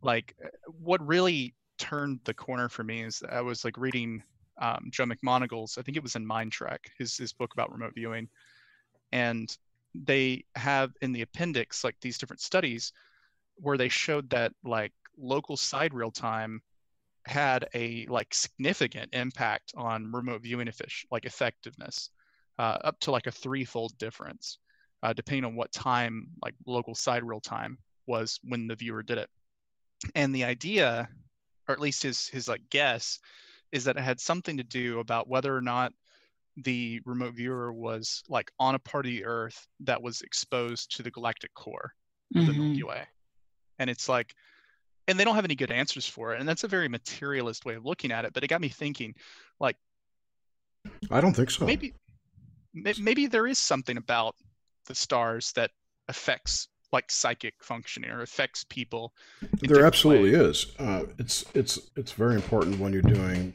say, like Solomonic magic. Yes. Yeah. Yeah. It's it's important. Ma- it- What you made me think of when you said that was perhaps remote viewing is a type of magical operation, it is i mean and that it can be improved yeah. by using uh, certain dates and times using the calendar. It's interesting. Yeah, I mean, it definitely. I mean, 100% ha- local sidereal time has uh, a significant impact on the effectiveness of remote viewing. And remote viewing is, I mean, let, let's not like, you know, split hairs here. Remote viewing is scrying. Mhm. uh, Yes. Oh, sense. absolutely. Absolutely. That is that is the uh, and the methodology you use. There's a big difference between the methodology and the protocol of remote viewing. Mhm. like just scrying is not remote viewing but remote viewing can involve scrying. Like all that it means for it to be remote viewing is that it follows the strict like double like kind of blind protocol that was developed by SRI Mhm. um, you know like Puthoff and Targ and those guys. Um, if it doesn't follow that like protocol then it, you can't call it like remote viewing. Um, but that's the protocol. The methodology that you use to do the viewing that's entirely up to you. Like if it's easier for you to do remote viewing by like using a scrying mirror like by all means go for it. It doesn't matter how you do it. It's just that you've like follow the rules that you follow the protocol where you're like blind to the target. Mhm. And the more There's no- comfortable you are, the easier it'll be to do it. yeah exactly. I mean like McMoneagle said that you know some people used like taros some people used like scrying mirrors or like pools of oil and stuff. Like your actual methods don't really matter um, you don't need all of that stuff i mean McMoneagle did all of this stuff just you know sitting in a like Right, dim right. room and concentrating They're training wheels, in a Yeah. way. Yeah. Um, but as long as you're following the protocol it's remote viewing and yeah i mean uh, what i think is is that like magic and the scientific state of remote viewing are both pointing to the same thing you know it's not that remote viewing is magic it's that magic and remote viewing are both doing or interacting with the same forces that lead like to the ability they're they're both manipulating like energies and and tuning in on those kind of like psychic wavelengths that allow these things to happen Right. But uh, also, all these things are also pointing very straightly back to consciousness, yeah science exactly included. You know, it's like all all all roads lead to Rome. yeah and i just um I, I I listened to that uh, interview that Soraya did with uh, Cheryl Lee Black recently, and it got my mind racing on a lot of things. Like uh, the one thing I'm like really fascinated with now is like electro like electrokinetics. Mhm. Like Mhm. somehow, uh, you know, like people who exhibit psi phenomena are able to like manipulate electricity or like Mhm. And then And- blame it on AI on the internet. Yeah.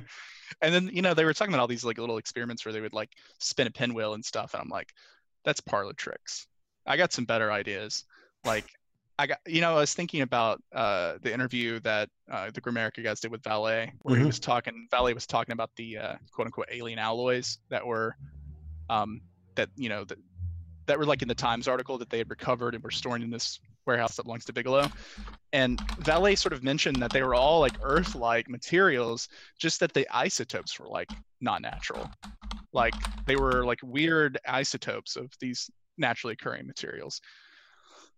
And i got to thinking you know because i firmly believe like these these like phenomena are like spiritual in nature or, or sort of like psychic in nature are consciousness based and i'm like what if they're manipulating like matter on an atomic level then i got to thinking about the electrokineticism and stuff and i'm like i want to do an experiment to see if somebody who exhibits that sort of electrokinetic ability can manipulate something on the atomic level if they can turn like one isotope of carbon into another isotope of carbon Yeah, amazing. Because- that would be because that is that's That's alchemy. that's the that's the good shit that's yeah, alchemy. that is the good shit.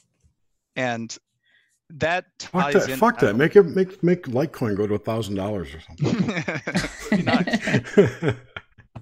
so like i don't know how familiar you guys are with like robert monroe's body of work like have you guys read Famil- like, I'm familiar with it. I haven't yeah, I'm it. not a master in it, but I mean, how can you? He, he's everywhere, Yeah. really. so there's this point in i think far Journey, Daddy Lush, the second book when Yep. he, he's taken by this you know his like sort of guardian entity that's you know showing him around to like the far future of mankind. And like he sees all these like spaceships around the moon and he's like well what are these? Are these like literal aliens? And and the guy's like yeah they are. They've come to see the show. Like they've because it's apparently the moment where like mankind like ascends basically. And he like goes down and like sees these you know future humans and like they basically are all like powerful psychics. They all have the, like the ability to literally manipulate like matter and energy with their minds. And that is like i'm like maybe that's where all this is like leading to. If we if we take that if we if we play around a little bit and take that as like a prophetic like vision by robert monroe of what like humans humankind's like potential could be one day Mhm.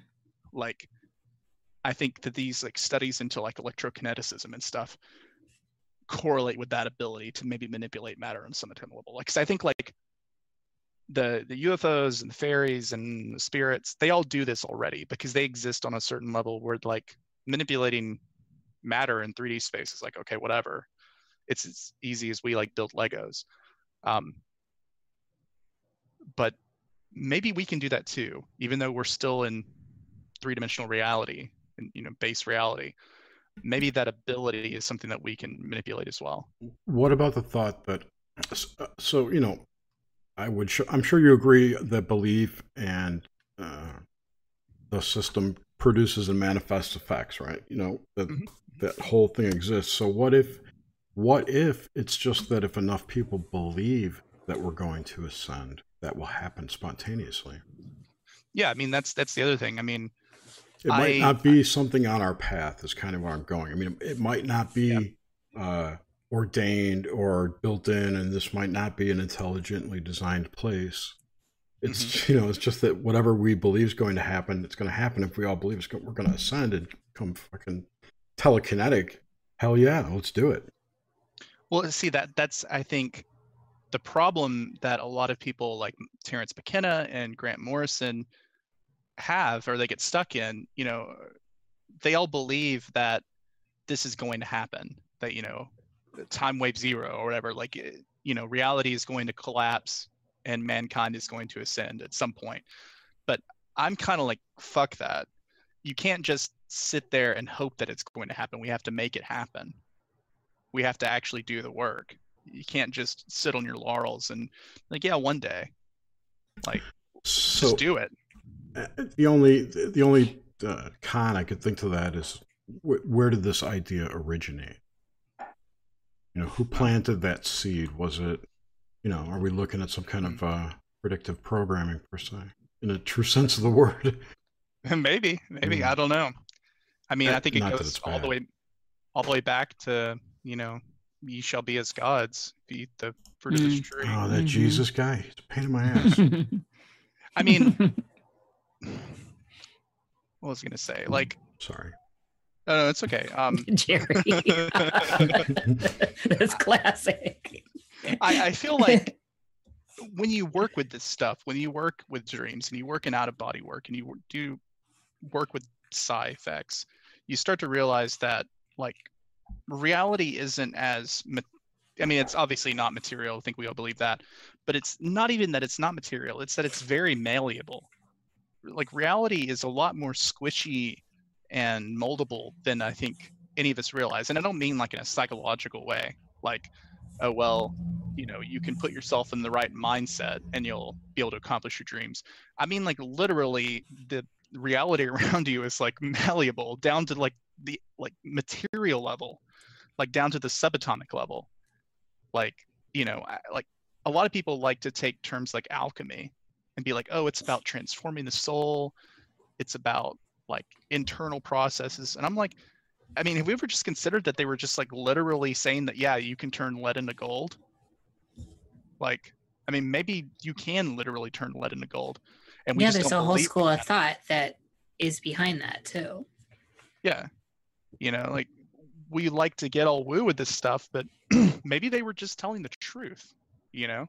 Maybe they were literal. Or both. I think yeah, I'm always I'm always in that middle category. Like maybe mm-hmm. there's a little bit on each side that's putting this somehow it's collating. But but right, in the physical like in manifestation anyone who's played with um, even thought or active imagination, let alone anything more esoteric. Um, even even Christians with prayer or other people with prayer and seeing manifestation come from thought. Mm-hmm. Um, if you just push that into that further, into the idea, and, and once you become more open to the world that's forming around your will, mm-hmm. it, it it's another pedal. It just keeps going. In my experience, mm-hmm. it, you know, um, this is all post Horus, though. We should close Nox Mente, ask questions, and move this juicy conversation over. all right. I just suggested we just go another hour and call it a show. Oh, call okay. Both, if you don't mind, Jerry. I'm so fine with that. Yeah. It's it's up to it's up to you two. I am definitely fine the, with the that. audience is uh has agreed. Yeah, I then, then let's roll it. Well, I had a question about this ET thing. Mm-hmm. Um, ET abduction. So you mentioned that a couple times in your experiences with um, paralysis and um, just earlier in the show. Mm-hmm. What are your thoughts on that? What how does that all tie into this? Um, I think the entities that like uh, abduct people are basically spirits, like anything else. Um, you know, I, I think Whitley Strieber was moving towards this. I've heard Tim Renner say similar things and Mike Clelland say similar things that they think that when they have their like sort of abduction experience, mm-hmm. that they're mm-hmm. never actually leaving like their physical body's never leaving the room. That it's all in an out of body state. I mean, how else people like come out of like feel like they're getting pulled from their bedroom through walls? Yeah, through walls yeah, and like seeing dead people and things like uh, that around. Uh-huh. Yeah, I mean, it's obviously something that's happening in an out of body state. Now, whether or not those entities are like literal external spirits, I mean, that that's still up to question, but I, I would wager that they probably are. I, I don't know. But what... are, are, they still from the same cloud? Our cloud. You know, are they just uh, yeah. different types of expressions of an individual consciousness? like we are, but physical. Maybe we're uh, more powered that we can manifest the body, but they can't. They could just it look like a hologram. Yeah. Yeah, I mean, that's what Strieber said a couple times. Uh, I hmm. think in Transformation, that he believed that these things somehow deal with like the process of recycling human souls, or that they like sort of are like custodial in nature. Um, and I've, I've often said before that like there's no reason you know a lot of people like to talk about the you know the extraterrestrial hypothesis that mm-hmm.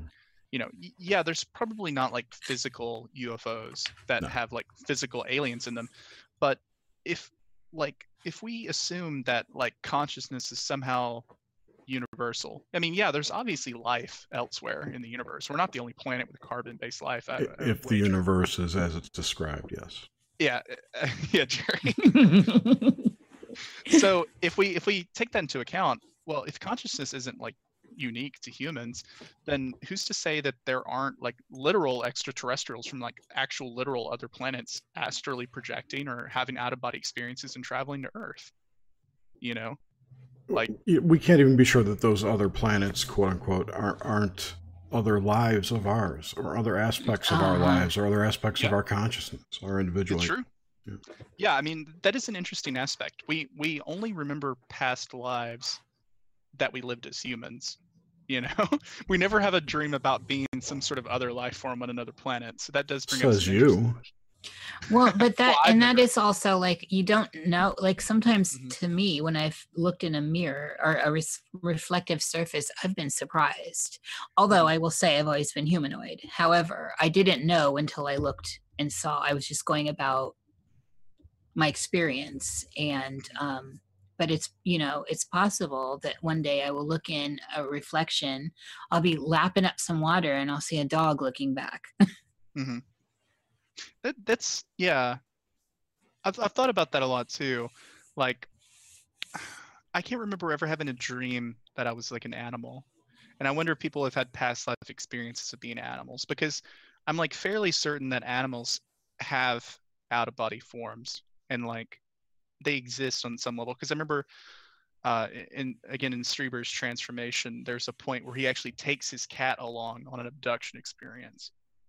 Like at least you know in his mind physically and i'm like and there's there's a, a point in Robert Monroe's um, books too where his cats like play with him in an out of body state like they're like batting at him like he's Yeah. mouse or something so I dream with my animal. Well, some of them, a couple of them.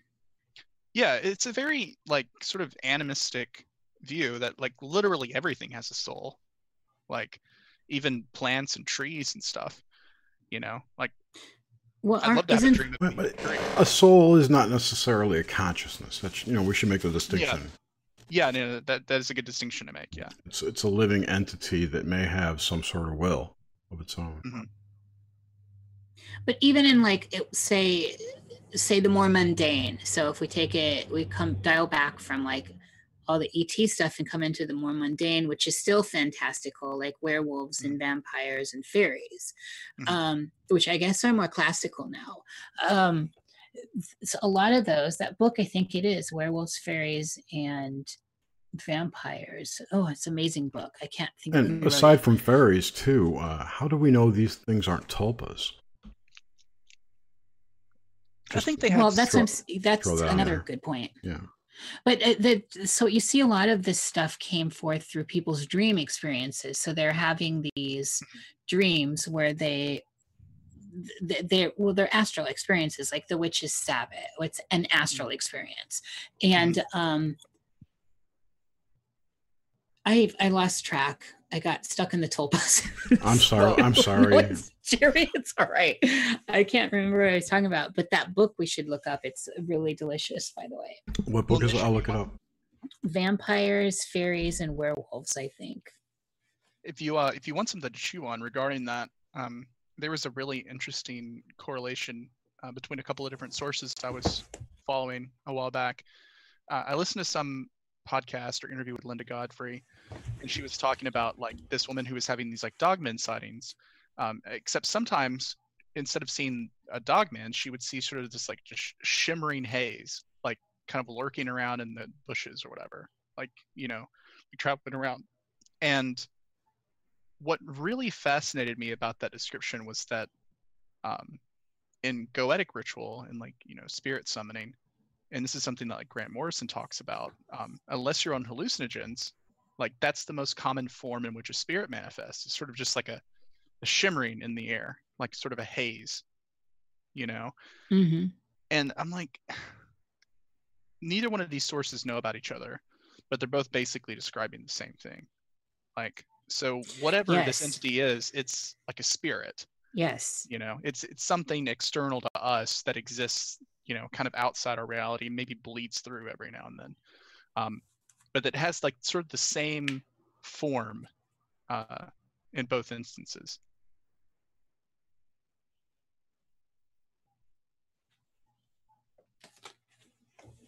hold on a minute on my end okay Okay. jerry's gonna have to take over for a second sorry ren I'm looking It's up okay. books. Damn it. I think it's is it werewolves, vampires, werewolves, and zombies. and fairies I don't see a fair. Vampires, Werewolves, and Zombies. Oh my, a horror anthology. I'll find it later. I'll put it in the chat. I've actually got that one book by what is that guy's name? It's like a, it's called Monsters. Hmm. And it's Hmm. just like a I don't know if my Like a cryptozoology book. you'd think it would be, but it's actually an occult book. Let's see if I might think I'll stretch over here. Where is it? My bookcase. Right, Ready. Didn't he write the leftovers? Anyway, there was someone had a question in the chat.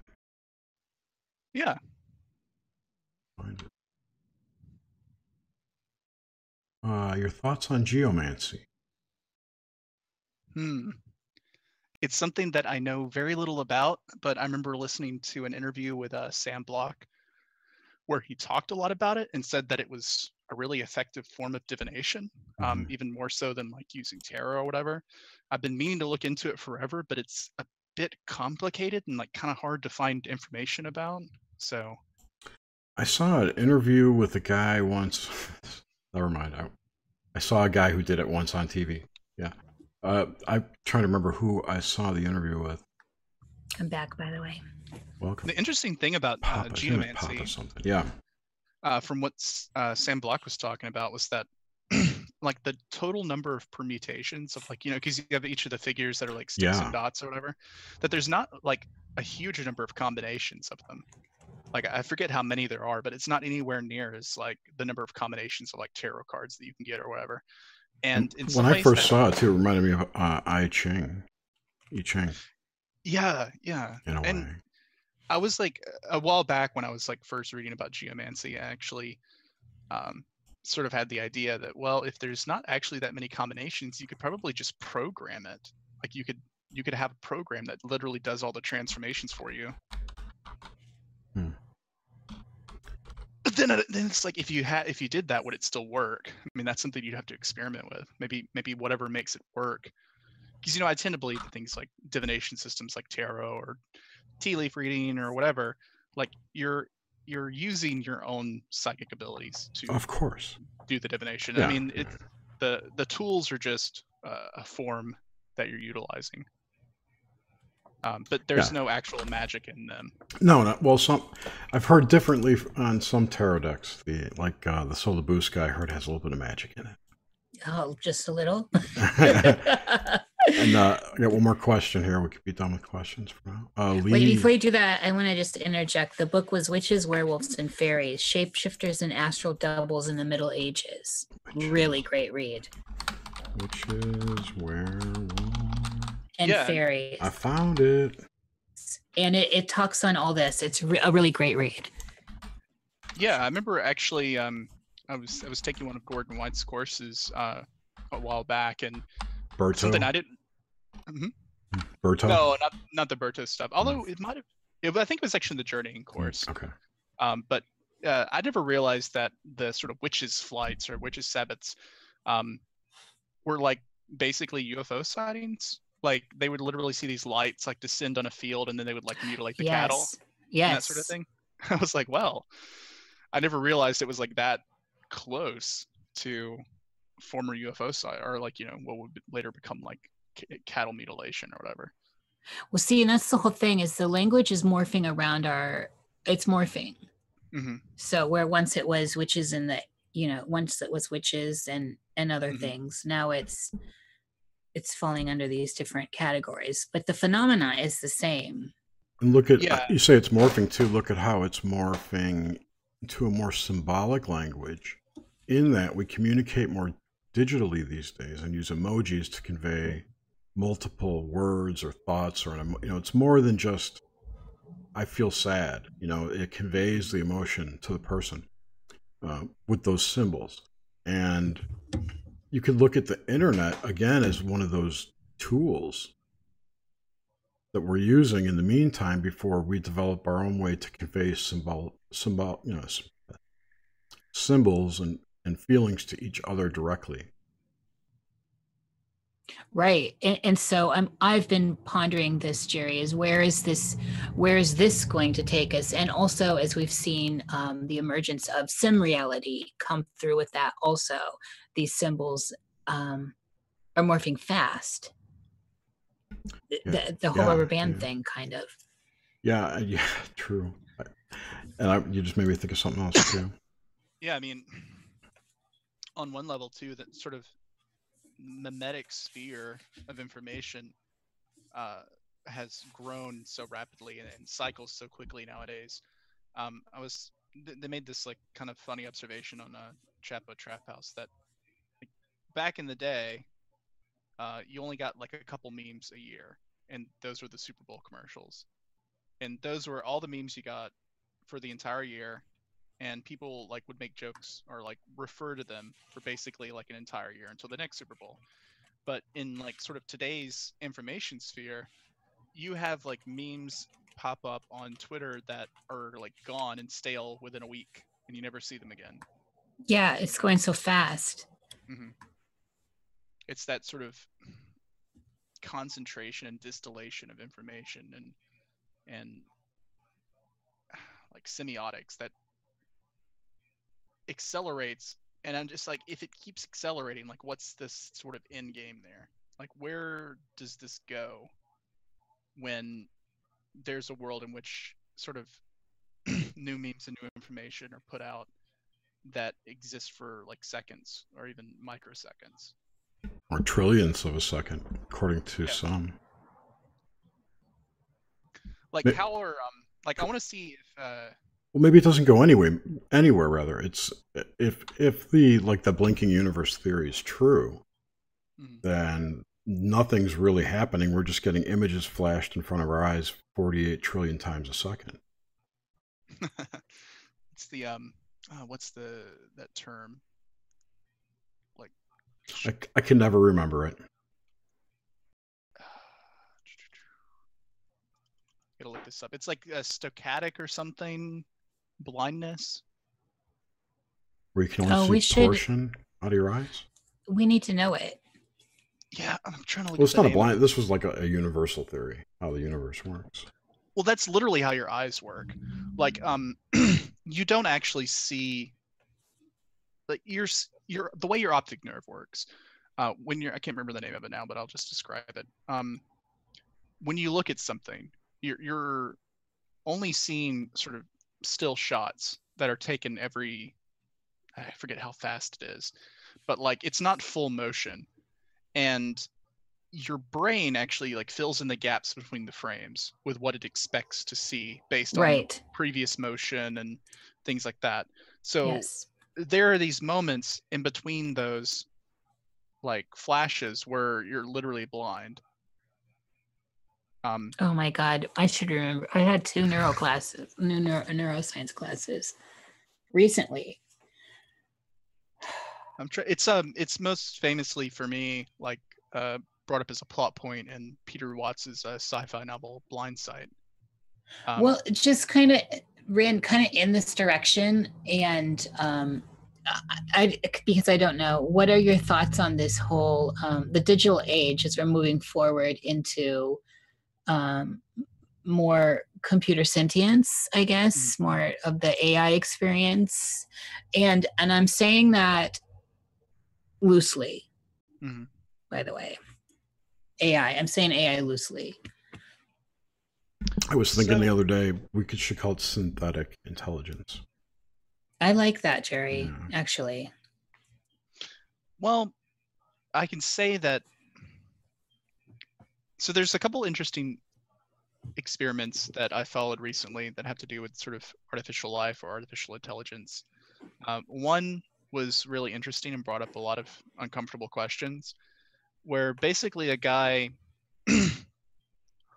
excuse me, um, completely like mapped the sort of web of neurons it doesn't even have a brain, but of some sort of like nematode worm.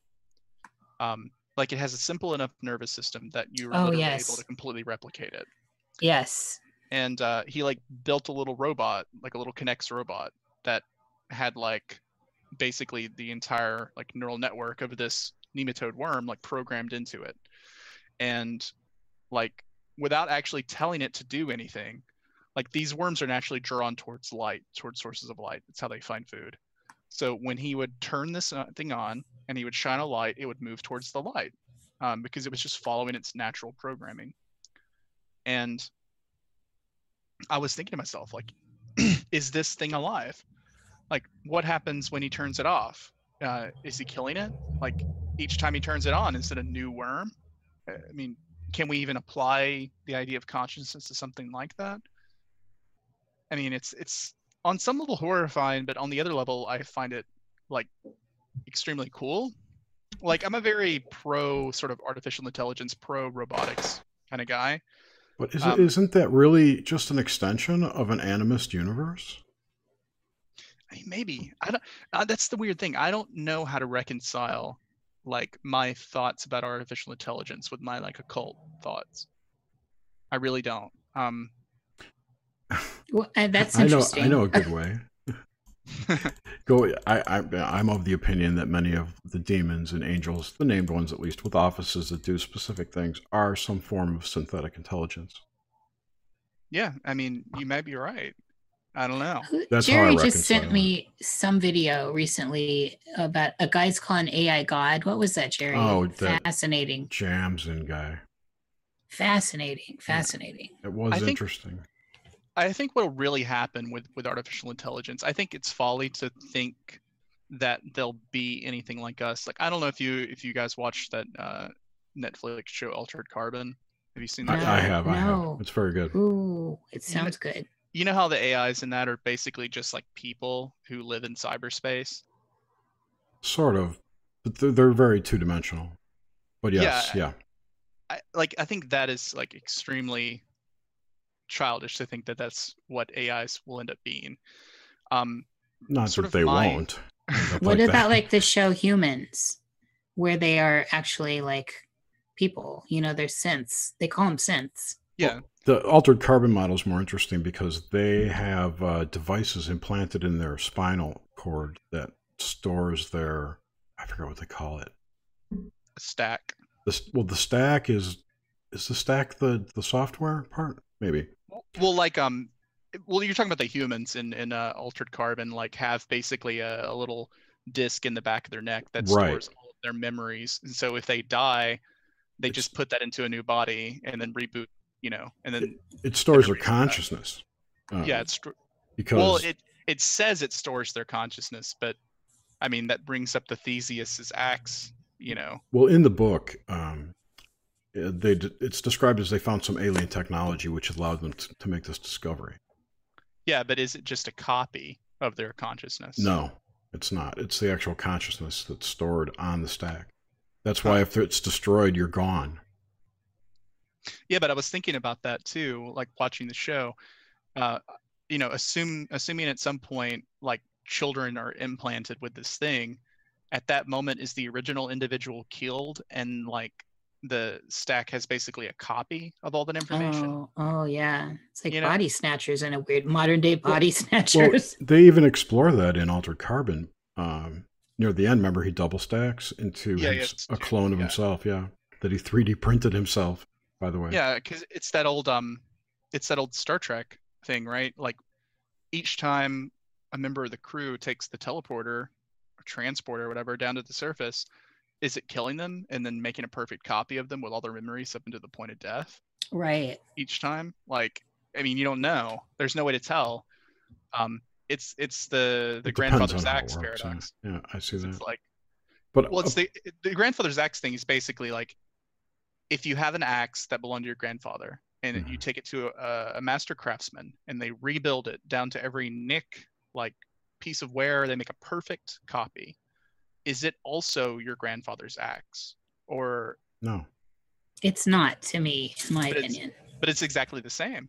I know, but yet it doesn't have his patina on it. It doesn't have his energy on His it. stain.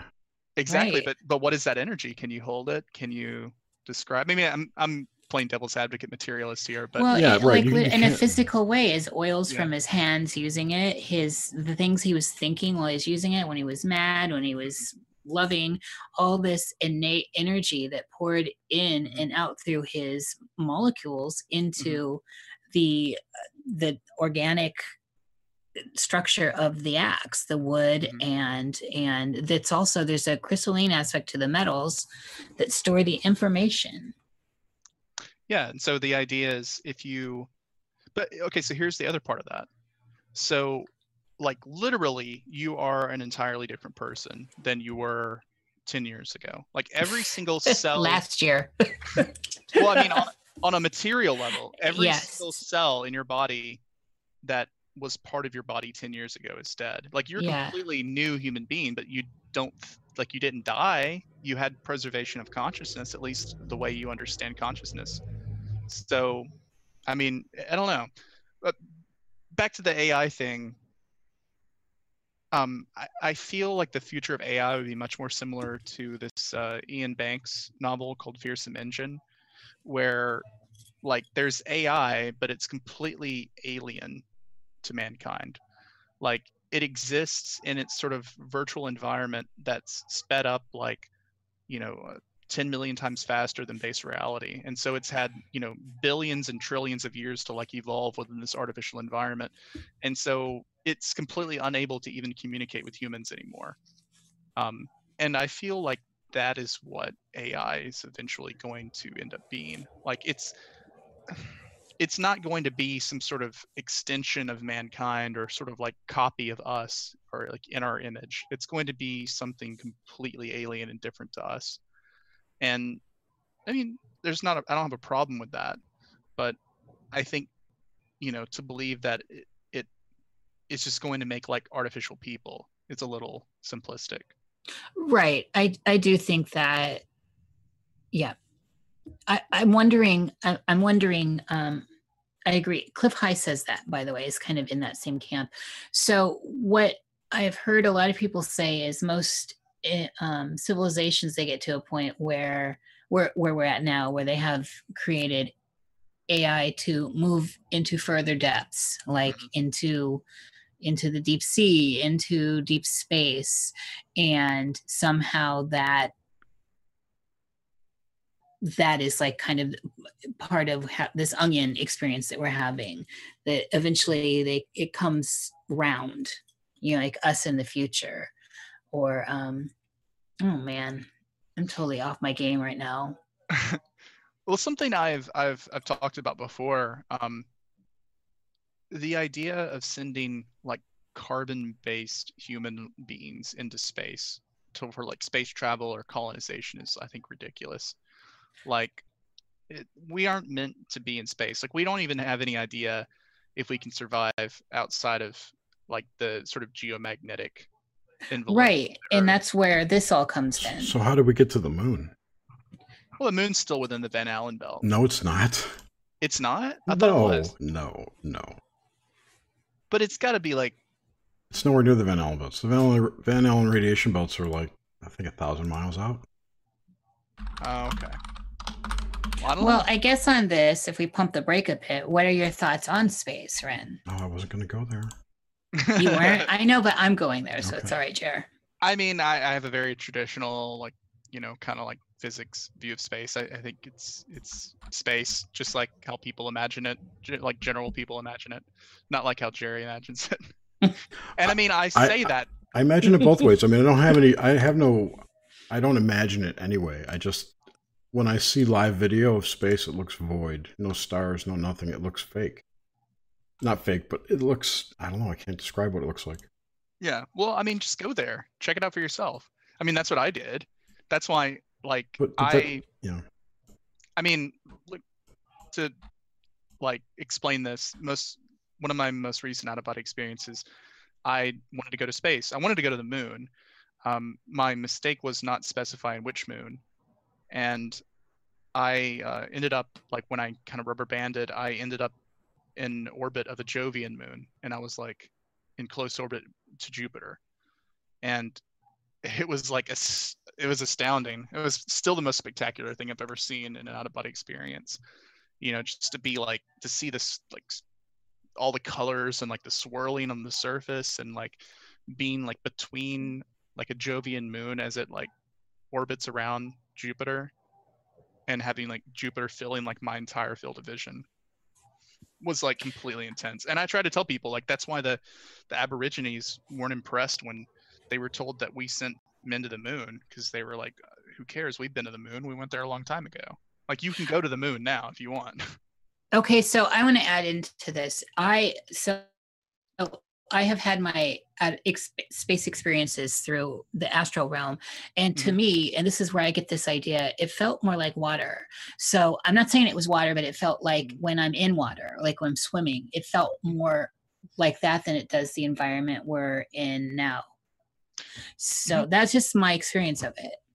Well, it's entirely possible. I mean, you know, obviously space isn't empty. It's filled with waves and Yes. radiation and all sorts of things. So, I mean, it, your experience of it may be more realistic than than you think. Like, you know, if you're if you're in the out of body state, like if we look at this from like a material point of view, if the out of body state is actually some sort of like tangible material like electromagnetic field or something, Mhm. it would it would make sense that like when you're in space it would feel like you're swimming amongst all these different energies and, and almost like it was a fluid and you know like you know there's still the idea of the ether you know that it was Yes. Yeah, that Yeah. was that was the next question. Yeah, because Yeah. what if space is some kind of unrefined ether?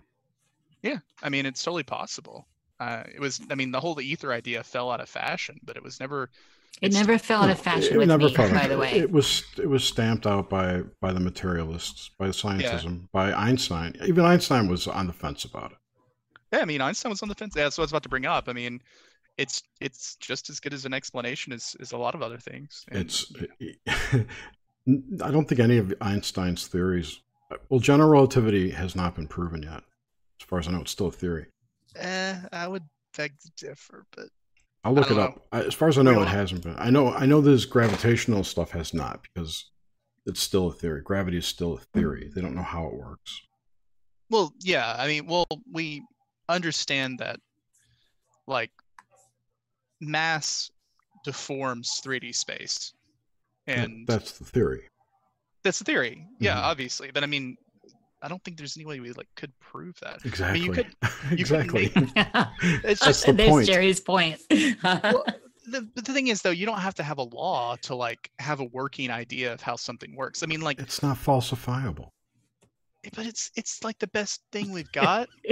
and like when you do experiments uh, using like the equations, they they work. So I mean, that's the best you can say, really. Well, th- th- this is my whole. This is kind of where I'm driving this conversation. If you look at, uh, I know we, I haven't talked to you about this, but we've talked to other people about how scientists, when performing experiments, tend to get the results they expect. Certain certain ones do, and yeah, it's certain ones do. yeah, there's like this placebo effect sort of thing, which Well, is obviously magic, right? it, it's both it's both magic and it's it's human nature as well. I mean, people aren't perfect, and people are going to bend, especially in sort of the uh, capitalist motivated sort of world we live in. People in the private sector, especially, are, are going to want to get results. Of course, and of course, those results may mean that they have to fudge things here or there because they you know they got a mortgage payment Right, right, right. So, Um, so take a look at like quantum mechanics and uh, that kind of stuff, and you hear people say that you know cell phone technology is built upon the theories of quantum mechanics. What if it turns out the quantum mechanics is wrong? you know what I mean? What is it? What does that make of the things you've built upon this this foundation? i don't know who's telling you cell phone technology is based on quantum mechanics i mean cell phone technology is just radio i mean I it's know. like I've- as old as marconi There's some quantum aspect to the the towers or something. I don't remember what it was. There is um uh, some sort of quantum aspect uh, to do with like CD and optical media technology that's not actually completely understood. But Oh, here's the thing: Okay, You there's some to actually- technology built on the foundation of quantum electron, quantum mechanics. That's what I'm. You know what happens when it that is proved wrong? Like dark matter has recently been proved incorrect. Mhm. Doesn't exist. Yeah. They need Yeah. a new theory, but there I don't think there are any theories built upon dark matter that are in production. Like my Well- example, you know what I mean? It, I mean, that's the thing, though. I mean, it's a theory. is just a theory. Like science, a lot of people take science very dogmatically. Uh, it's just a, it's just a good idea that like people test and then they see if it works and if it doesn't work they throw it out and you know not all scientists use it properly but like just because like okay so dark matter was proved like probably not a thing i mean that's fine that's that's good that means that they didn't have the answer and we can look at other things um like people think okay well something was proved incorrect like that's a bad thing or like somehow somebody fucked up and it's like no that just that's how science works. Like people have ideas sometimes they work sometimes they don't and you're supposed to throw out the ones that don't work and move on to new things. Um, and also too it's important to remember that it's not actually necessary that we understand like the complete how and why of something uh, to use it. I mean we don't know how or why magic works the way it does but we know it works. Um, I mean, I'm certainly interested in the how and why. No, I, I wasn't saying that per se. My question was more, what do we do with the things that we've built on this foundation of incorrectness? What happens? To, I mean, it hasn't happened out. yet. But but what if they're okay? So just just say cell phone technology couldn't work without the quantum mechanics theories, whatever, or GPS. I'm reading here right now. GPS couldn't work because the atomic clock couldn't work, whatever, right? Yeah. When okay, if if your quantum mechanics proves if the equations don't work, it's wrong, right? They can't prove it. They say it's bogus. What then yeah, becomes but, uh, the other things are still working? Yeah, it just means that their their theory about why it works is incorrect. It doesn't mean it's going to stop working. It just means that like they were wrong about why it works. Does it, or has someone created a magical device? It's possible too. I mean, I know where you're coming. I see where you're coming from on that. Yeah, yeah, yeah. That's all. That's all I was thinking about. Mm-hmm. Interesting. Yeah, I mean it's it's possible that some effects are like not re are like only reproducible in one laboratory setting because of like psychic influence. I mean that's totally possible, and it's not something that I think really any scientists take into account. Of um, course, it's something.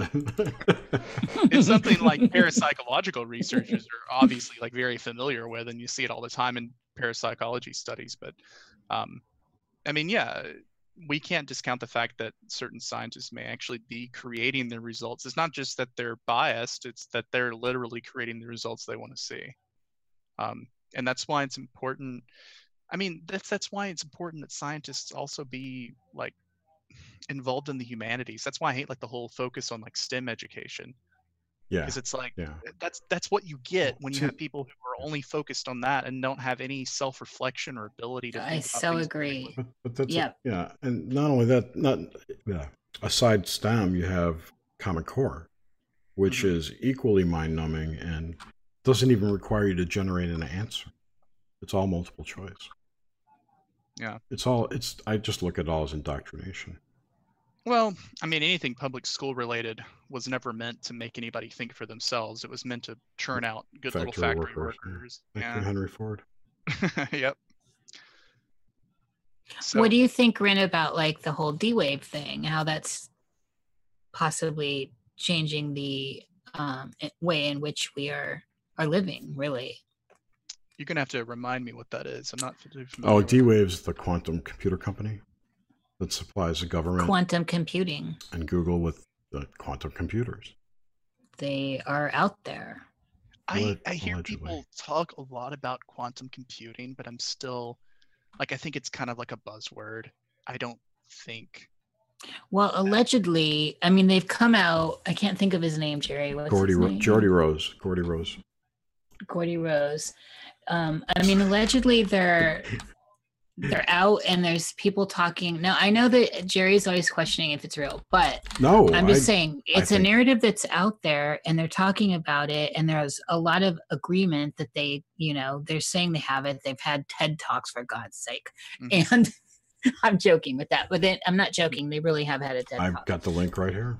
No, like TED Talks mean anything. But... I know. What well, used TED Talks used to be great. And Highly produced marketing content yeah but th- it wasn't always that way. Anyway um yeah i guess if you don't know if you haven't aren't familiar with this it, i guess it doesn't even matter. Well i'm talking about like, it it's fascinating. Like i'm familiar with the concept of like quantum computing. I just seriously doubt that it is in any sort of state that it can be like used properly right now. Like i mean the basic idea is simple right? Like you know how like a physical computer, like the computer that we're using right now to do the show, um, it works on a series of electric switches that are either on or off. You know, and, and that translates into ones and zeros that the machine then assembles into what we see and hear.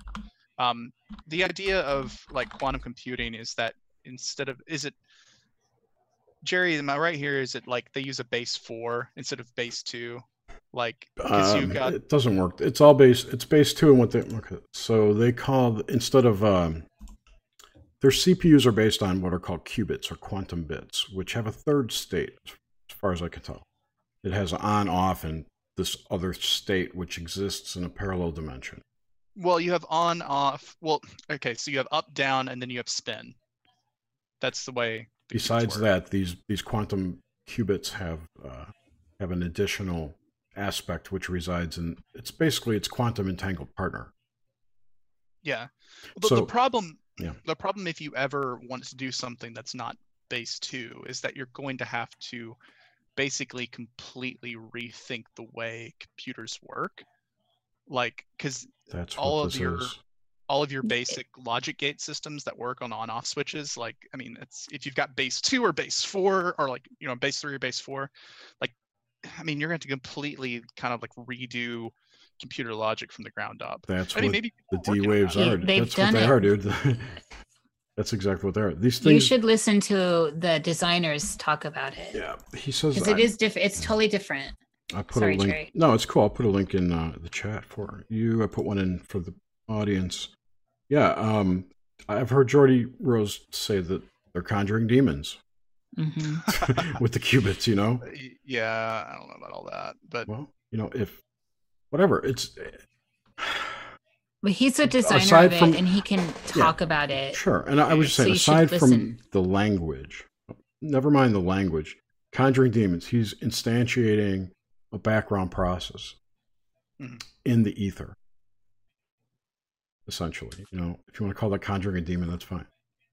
It's if you, if you look at it from a computing standpoint, it's fascinating to listen to. yeah, yeah, I'll definitely have to check that out and, and see what the deal is. Because, I mean, I've, I've talked before about I have this interest in combining sort of uh, occult mechanics with uh, with technology. Like one of my favorite um, series of books is the the Chronicles of Amber by Roger Zelazny, and later on in one of the uh, the books, there is like a sort of extra dimensional computer program created by uh, this like hacker that basically does magical operations in the spirit world like you know millions of times per second like faster than a person could do it.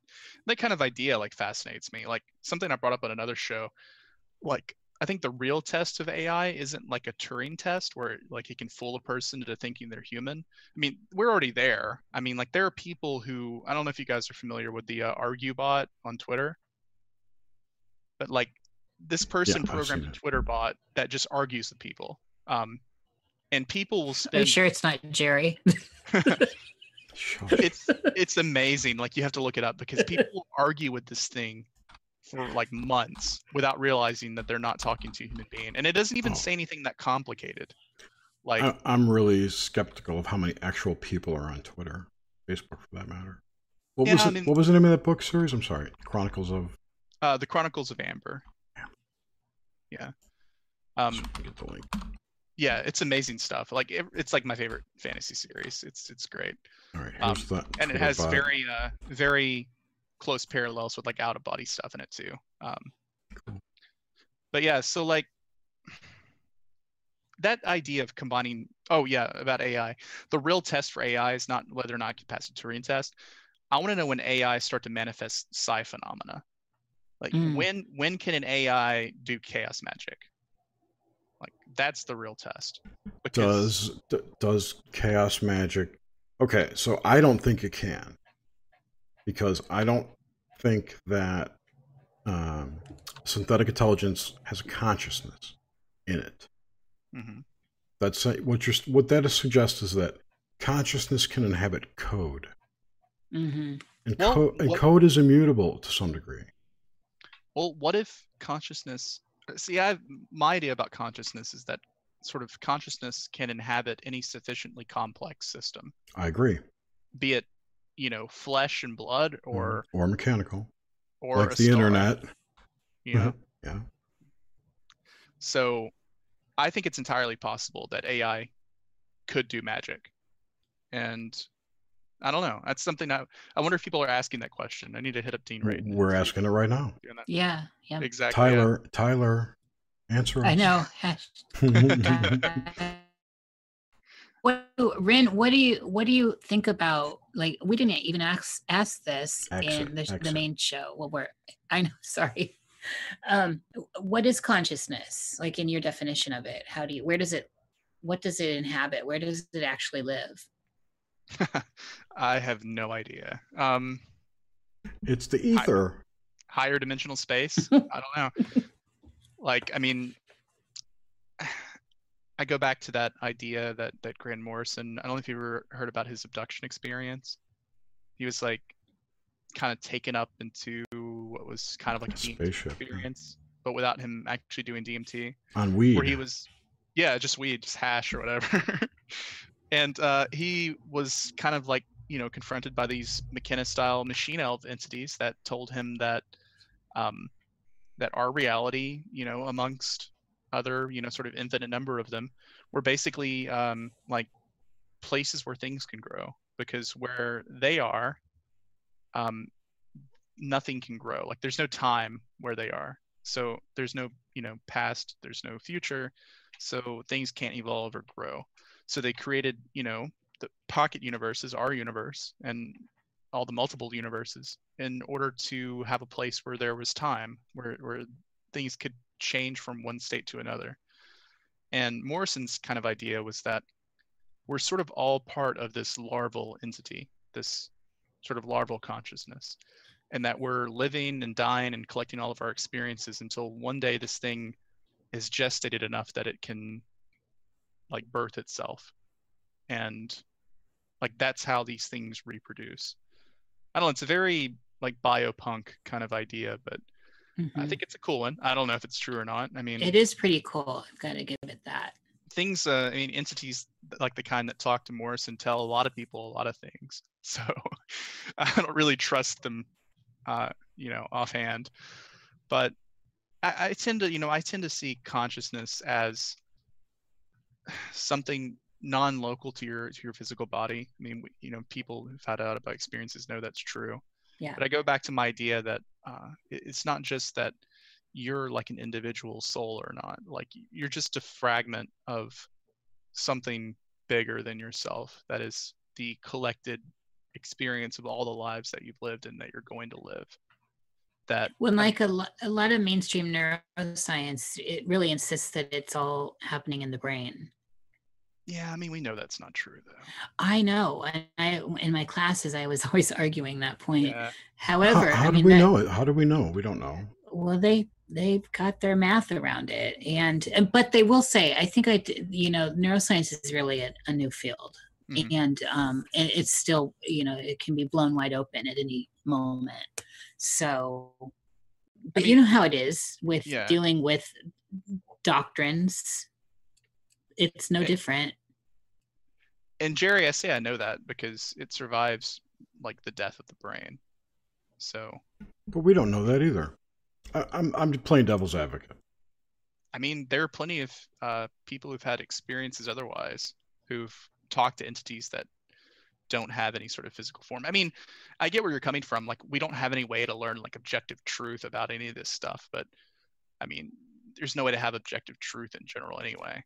We Right. just have to go with what evidence we're given. it just seems Mhm. like when we're out of this experience, it's all very subjective. Yeah. Out of the physical plane. So, I mean, death would be a subjective experience too. If, Mhm. You know, which to me tells me if I expect to go to hell because I'm bad, I'm going to go to someplace pretty much like hell. hmm Yeah. And, you know, I've, I, I'm just basing this on, you know, thousands of years of human experience in which people have communicated with entities that claim that they have survived bodily death. So, I mean, that's all I can really go on. True, true, and and I would, I could, I could explain that as, you know, what if, what if DNA has some uh, etheric component to it that we don't, we aren't aware of that stores the memories of a person? Because think about going back to astrology. If you've got a blank slate person, right, and Mhm. take chemistry out of this for a minute. Blank slate person that's stamped with this astrological template. And you add in back all the memories and experiences that this person had. Is that not the same person? Hmm? I mean, that's that's the grandfather's axe paradox. That's the axe. Mm-hmm. So the question that part two then is if this reconstituted being appeared to you in holographic form in a dream or whatever and spewed stuff that would be part of that record a personal akashic record if you will mm-hmm. uh, subjectively you're going to think that's that that's grandpa that's my mom that's you know mm-hmm. when this might just be a reenactment or a rerun. I don't know. Yeah. I, it's just something to, to think about. I, I mean i think you're maybe getting at the idea that like we always expect us to be like literally the same uh, after we die. Like but we're like, uh, like that's why i was saying before. Like I, I believe that we're just a fragment and it's not like everything you are right now is going to survive death and is going to like it may i don't know what i'm trying to say. Like it may look like grandpa but it's it's not really grandpa. Mm, it's right just, right. That's grandpa what I'm, was yeah. grandpa was just a part of it you know? His personality his quirks his whatever were part mm-hmm. of him and those don't get stored or kept or whatever. I agree. That's what i that's what i think. I think that you know your essence that makes you you you know the the drive your spirit your energy that that survives. And the personal experiences and memories are things that get stored somewhere else you know i, I actually had this, this, same exact theory a couple months ago uh, i was thinking about this and thinking that maybe uh, like your personal memories, right, mm-hmm. are mm-hmm. are actually like a, a, physical component of your body. Yeah. And like things DNA. like that may not survive, but D- yeah, DNA, like some man. sort of yeah. I mean, the, it, yeah. The human blockchain. Think about it. yeah, totally. And yeah, that's that kind of stuff may not survive death. But then, how do you explain like near death or uh, past life experiences? Because I don't believe. I mean, them my idea about them was that they could be uh, psychic in nature rather than an actual memory. Like you're, you're basically re- remote viewing your own yeah. timeline. That that's one thought. You're it's it's some kind of remote viewing thing, but some of these people who do like the HQT and other types of regression, like uh, who's that guy? I forget that guy's name, but I don't like him. Um, do more suggestive work you know, they they they put yeah. up a, put up a they'll build an uh, an astral construct for you to inhabit while you go through this procedure. I don't know, uh, Nish, remember when CW was doing that with Hank? Yes. Yeah, yeah. Hank would, you know, put him into this trance-like state and then build an astral construct of some form and, and draw the subject in and he thought he was on Saturn, you know. And that was his mm-hmm. past life now, but it was totally constructed by this the the guy running the therapy. Yeah, but how do you know he wasn't on Saturn? I don't. I mean, he may have put him on Saturn, and that's what I'm saying. Like, oh, just... oh no, no, he was just sitting in a chair talking about it. I mean, it was all mental. Yeah, but um, well, I guess what I'm saying is, uh, why would it necessarily like be a only purely subjective experience. I mean, maybe he was just remote viewing Saturn. Um, maybe, maybe I, okay. I guess I didn't explain my position better. I don't think it's it's good because I think that a lot of these experiences, these past lives, quote unquote past lives, are suggested or are uh, a result of suggestions or hypnotic suggestions, yes. whatever. Yeah, yeah, yeah. I agree with you there. Yeah. Um, the only way, I unless think, it comes to you naturally, you know yeah i mean I, am I'm, I'm not a proponent of hypnosis mm-hmm. at all and yeah if it comes to you naturally fine but even then unless you can corroborate like things with actual information that you can find about this past life like there's no way you can know it's true or not. Like i mean when when i was on mescaline once i had a profound feeling that uh, that like i had had a past life and i died in the spanish civil war but i mean i don't know if i did or not. It's fun to believe maybe. Maybe, maybe that uh, there's some really compelling evidence for that though with these kids that, that start talking oh you know i was some guy down the street and this other guy killed me i heard this i, I saw this on the news like might not be real, but whatever.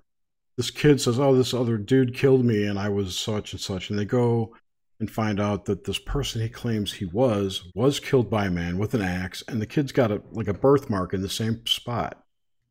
Yeah, it's so fascinating. And the murder's been unsolved, and now they're like, "Oh yeah, he did do it," and they found the axe or something. You know, it was like because was like that kid- '70s movie, Audrey Rose. I actually read that book. Saul. that I mean, that's it. exactly Saul. what we're talking about. But on the other hand, what if, as a child, like you're just more naturally able to pull in psychic information? What if he was just remote viewing this guy's death, and because a child doesn't have any real separation between like their identity and other people's identities, they just assume that they were that person. The, the and- birthmark in the shape of the wound was the kicker for me. The birthmark could be stigmatized. I mean, it could be psychosomatic. He's had it since he was born. So he's remote viewing in the womb. Maybe we don't know. I know that for me, my experience, and I'm not telling the story again, but because I've told it enough, a lot has had it. I came in really with a sense of self and, and confirmed later that it was, you know, under six months. And um, I, I don't have a sense of before, but I was stuck in flesh and I knew I, I was not, you know, I was still me and I felt stuck.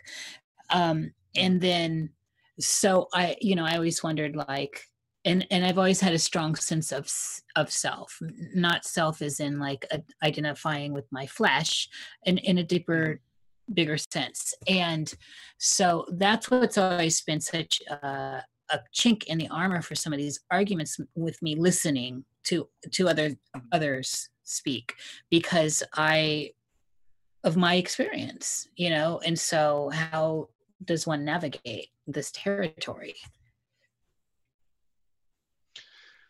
Yeah, I mean, and you know, I'm I'm just being contrarian here. I mean, I, as I said earlier, obviously believe in past lives and believe that we've all lived multiple lives, but it it's it all comes back to the fact that we can't subjective or objectively prove what's going on in any of this.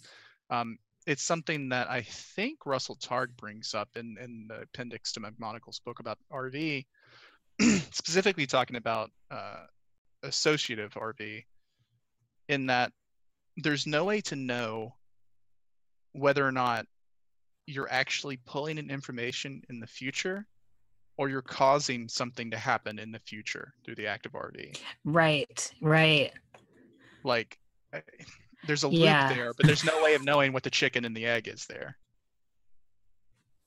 I think it's obvious if quantum theory is correct. If you look at uh, the observer effect, um, Mhm.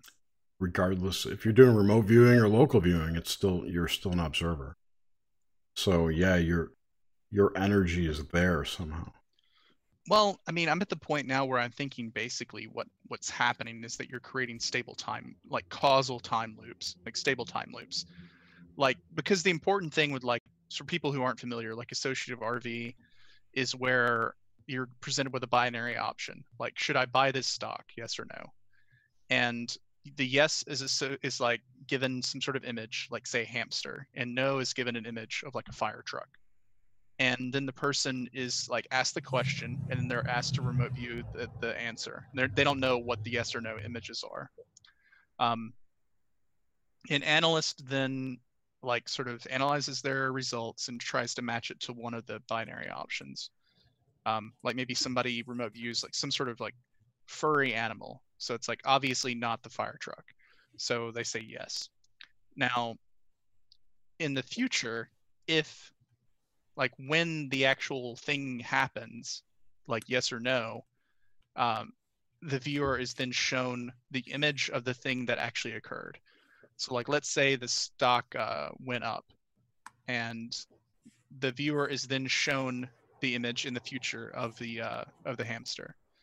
So what's impossible to know here is that is the viewer like basically precognitively like seeing this thing that they're going to see in the future when the event occurs or are they causing it to occur through the viewing, like almost Mhm. like like a form of like sigil magic or something Mhm. like that. Um, but I, I think what's really going on is that you're creating a stable time loop, where like there's no real causality there. Like, uh, it's a circle basically. One thing I, I, i'm sorry. Go ahead. Finish up. no, that's it. That's it. I was just going to say, I, I really, I'm uh, more now than ever. I strongly feel that CRV is a form of sigil magic. That the target, when created properly, is a, is a, uh, a sigil that guides the subconscious of the viewer to that location. Yeah, no, you're totally right. I mean, that's that's why um the uh the like you're not supposed to like you know originally when they did coordinate remote viewing they called it that because they were using like real coordinates and then the uh the skeptics came up you know in in the military were like well maybe these remote viewers are like literally memorizing every single Cartesian coordinate on Earth like Yeah. like that would be possible but in order to like cut that down they just started assigning random like a random string of like letters and numbers Right. and just calling that the coordinate and it still worked Right. so Because letters Yeah. are sigils.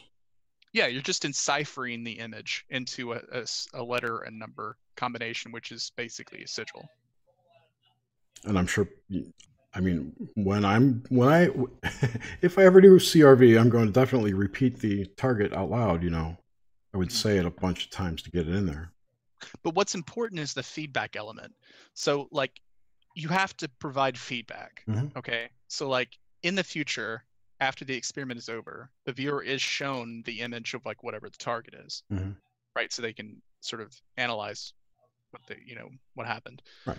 so like i said before it's in it's sort of impossible to know whether or not they're having a precognitive vision of having seen this image in the future versus whether or not they actually remote viewed something It depends on how it works. I mean, that's why, like, um, I posted something on Twitter uh, the other day where somebody was talking about the CIA, like the remote viewing project program, um, and they called it like astral travel, whatever. And I'm like, there's a very distinct difference between out of body experiences and remote viewing. Um, McMoneagle says this multiple times. Like somebody tried to argue with me, and they were like, uh, you know, it's probably working on the same mechanics or whatever. And I'm like, they're to- two totally different things. Mc- is very clear on that the experience of RV is very, very different from the experience of having an out of body experience. And he's someone who did both quite frequently. He studied Robert Monroe and stuff, so he would know. Um, I tend to think that information, like RV, may all just be precognitive in nature rather than actual pulling in information uh, from a remote source. And that's something that, you know, we'll just have to do more research to figure out. But, and that's why, it may not like, be. It may not be discoverable. I mean, it may not. I mean, it- maybe our that's a question you can't answer because of like causality. Right. Um, now, that's why I am fascinated by veridical OBE experiences, where somebody's able to have an OBE, travel to another place remote to them, and bring back information that they could not have possibly known. Mhm. Like something on the dresser. Yeah, or Like like um, or like listening in on a conversation and being able to repeat the conversation to Mhm. a person at a later date and have it confirmed, that sort of thing. Um, I've never been able to do that myself. I've always had trouble staying in the real, as it were. I always end up when I have an OBE, I always end up um, you know, drifting off into dreamland and exploring the the other worlds. I wonder if that's uh, a natural mechanism to because you're not ready or something. I don't know. Maybe what if what if what you know what if you're too not you specifically you collective. What if we are too powerful in the real in our etheric bodies? So we're mean- we're relegated to dream time or something like that. It's possible. I mean, I've thought a lot about like uh, one thing that's briefly mentioned in some stuff on RV is like uh, you know anti-RV techniques because all the major powers are doing RV, and they realized like how dangerous it was. So like they you know had to come up with anti-RV countermeasures. And I've long kind of thought about like what if there are anti-OBE countermeasures.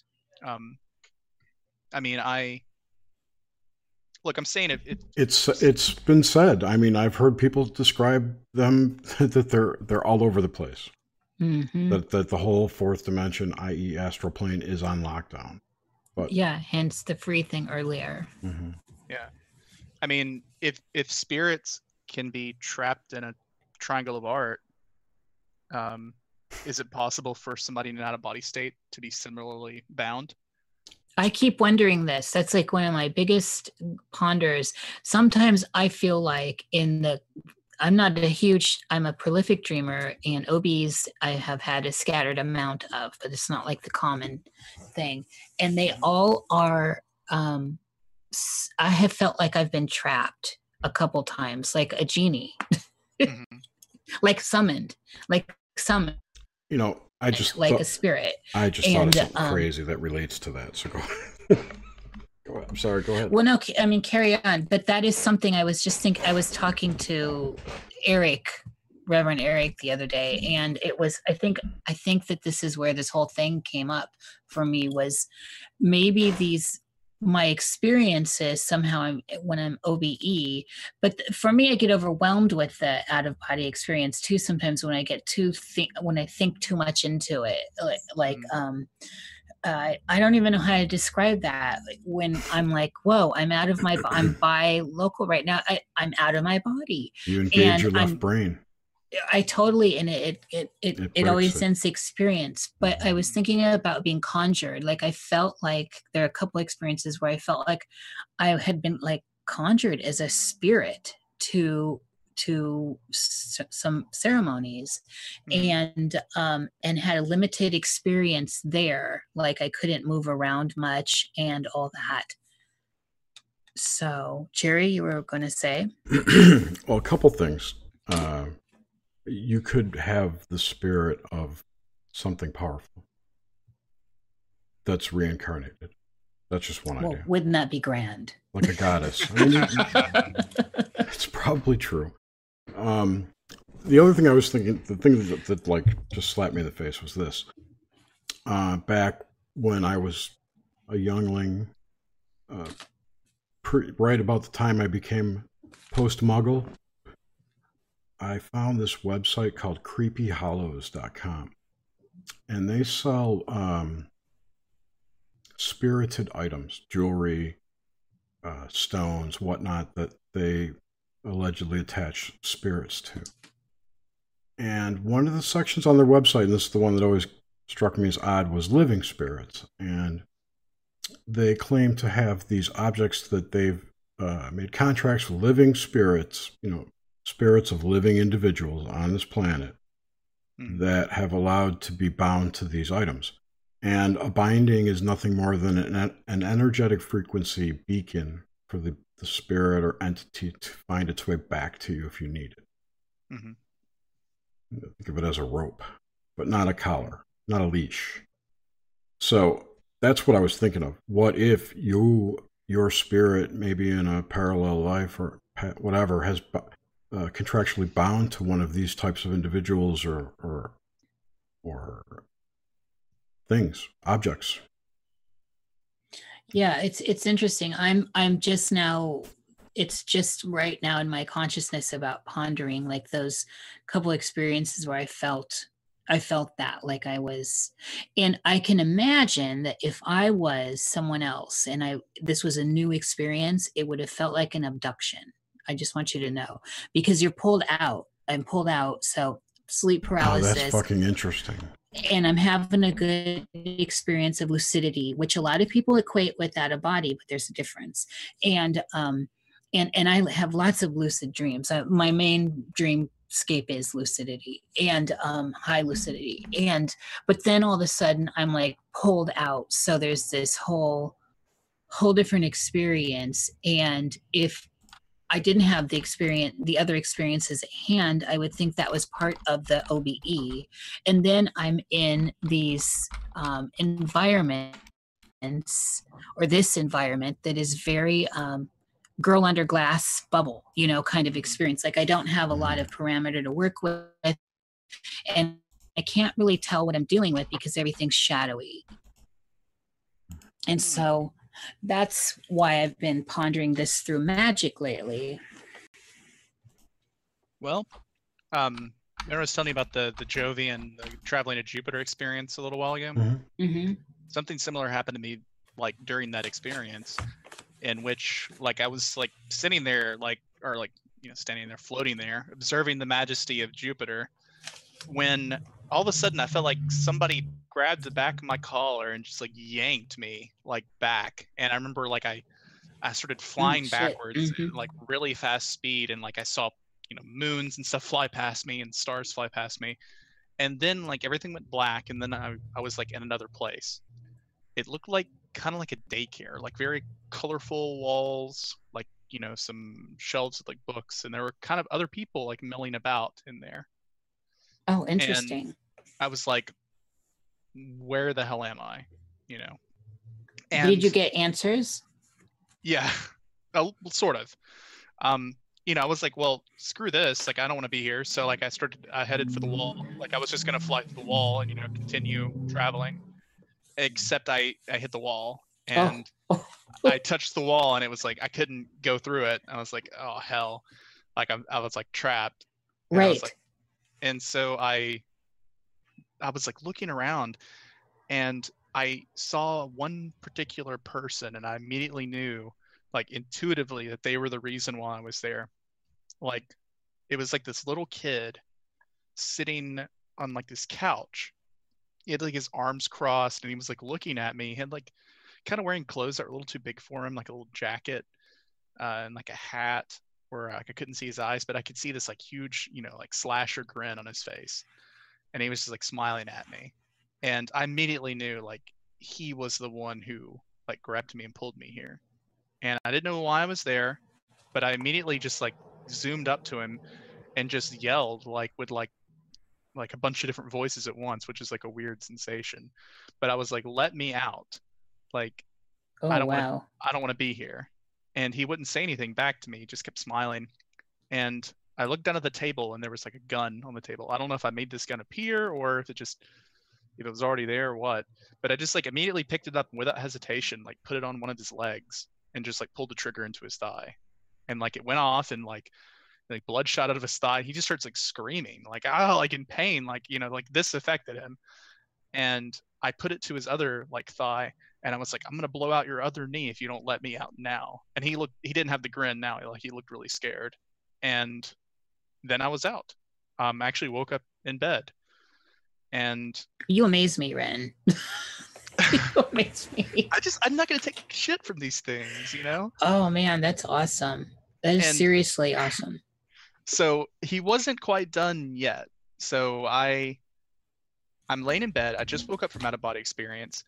I start to go back to sleep and immediately fall back into sleep paralysis. So I'm like, okay, well, I guess let's have another out of body experience. So I Mhm, like roll out of my body mhm. and I walk down the hallway to my living room. But by the time I make it to the living room, um, it's like a different house. Like it's got these huge, like kind of like bay windows looking out into the street outside. It's like some kind of big mansion like house. Uh, and I look outside, and like it's like kind of one of those neighborhoods where there's like the it's like a two-way street separated in the middle by like a partition with like trees and stuff in it.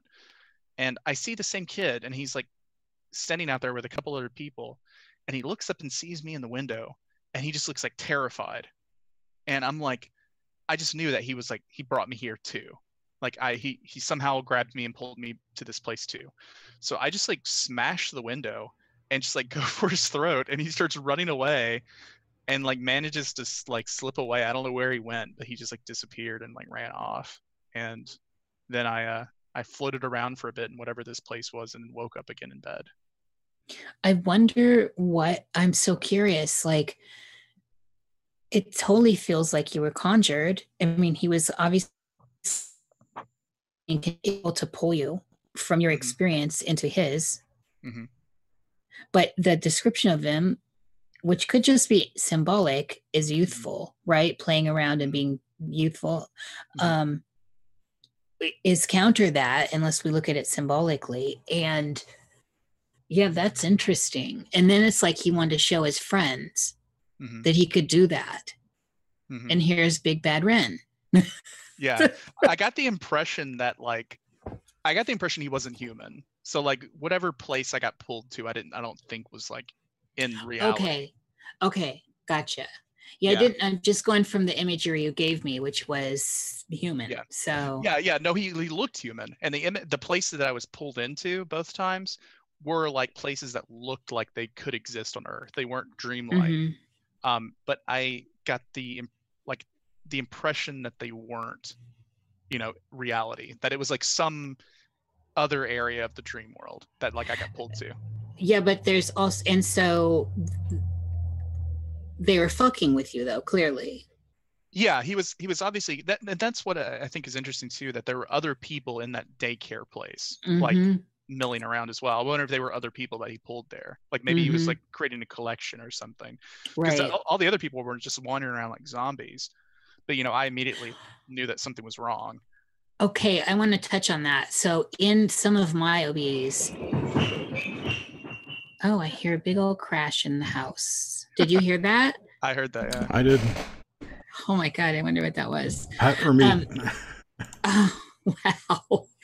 anyway, so in um one thing I have noticed, and I've I've talked about this a lot in the past, but I have not since we've been doing Nox Mente, is I've definitely encountered people in OBE experience that Mhm. totally seem zombified. And um and i'm just wondering are these just people dreaming? Are they uh, it always it doesn't perplex me enough when i'm encountering them. I just move on because there's they're boring right? Um but what do you think's going on there?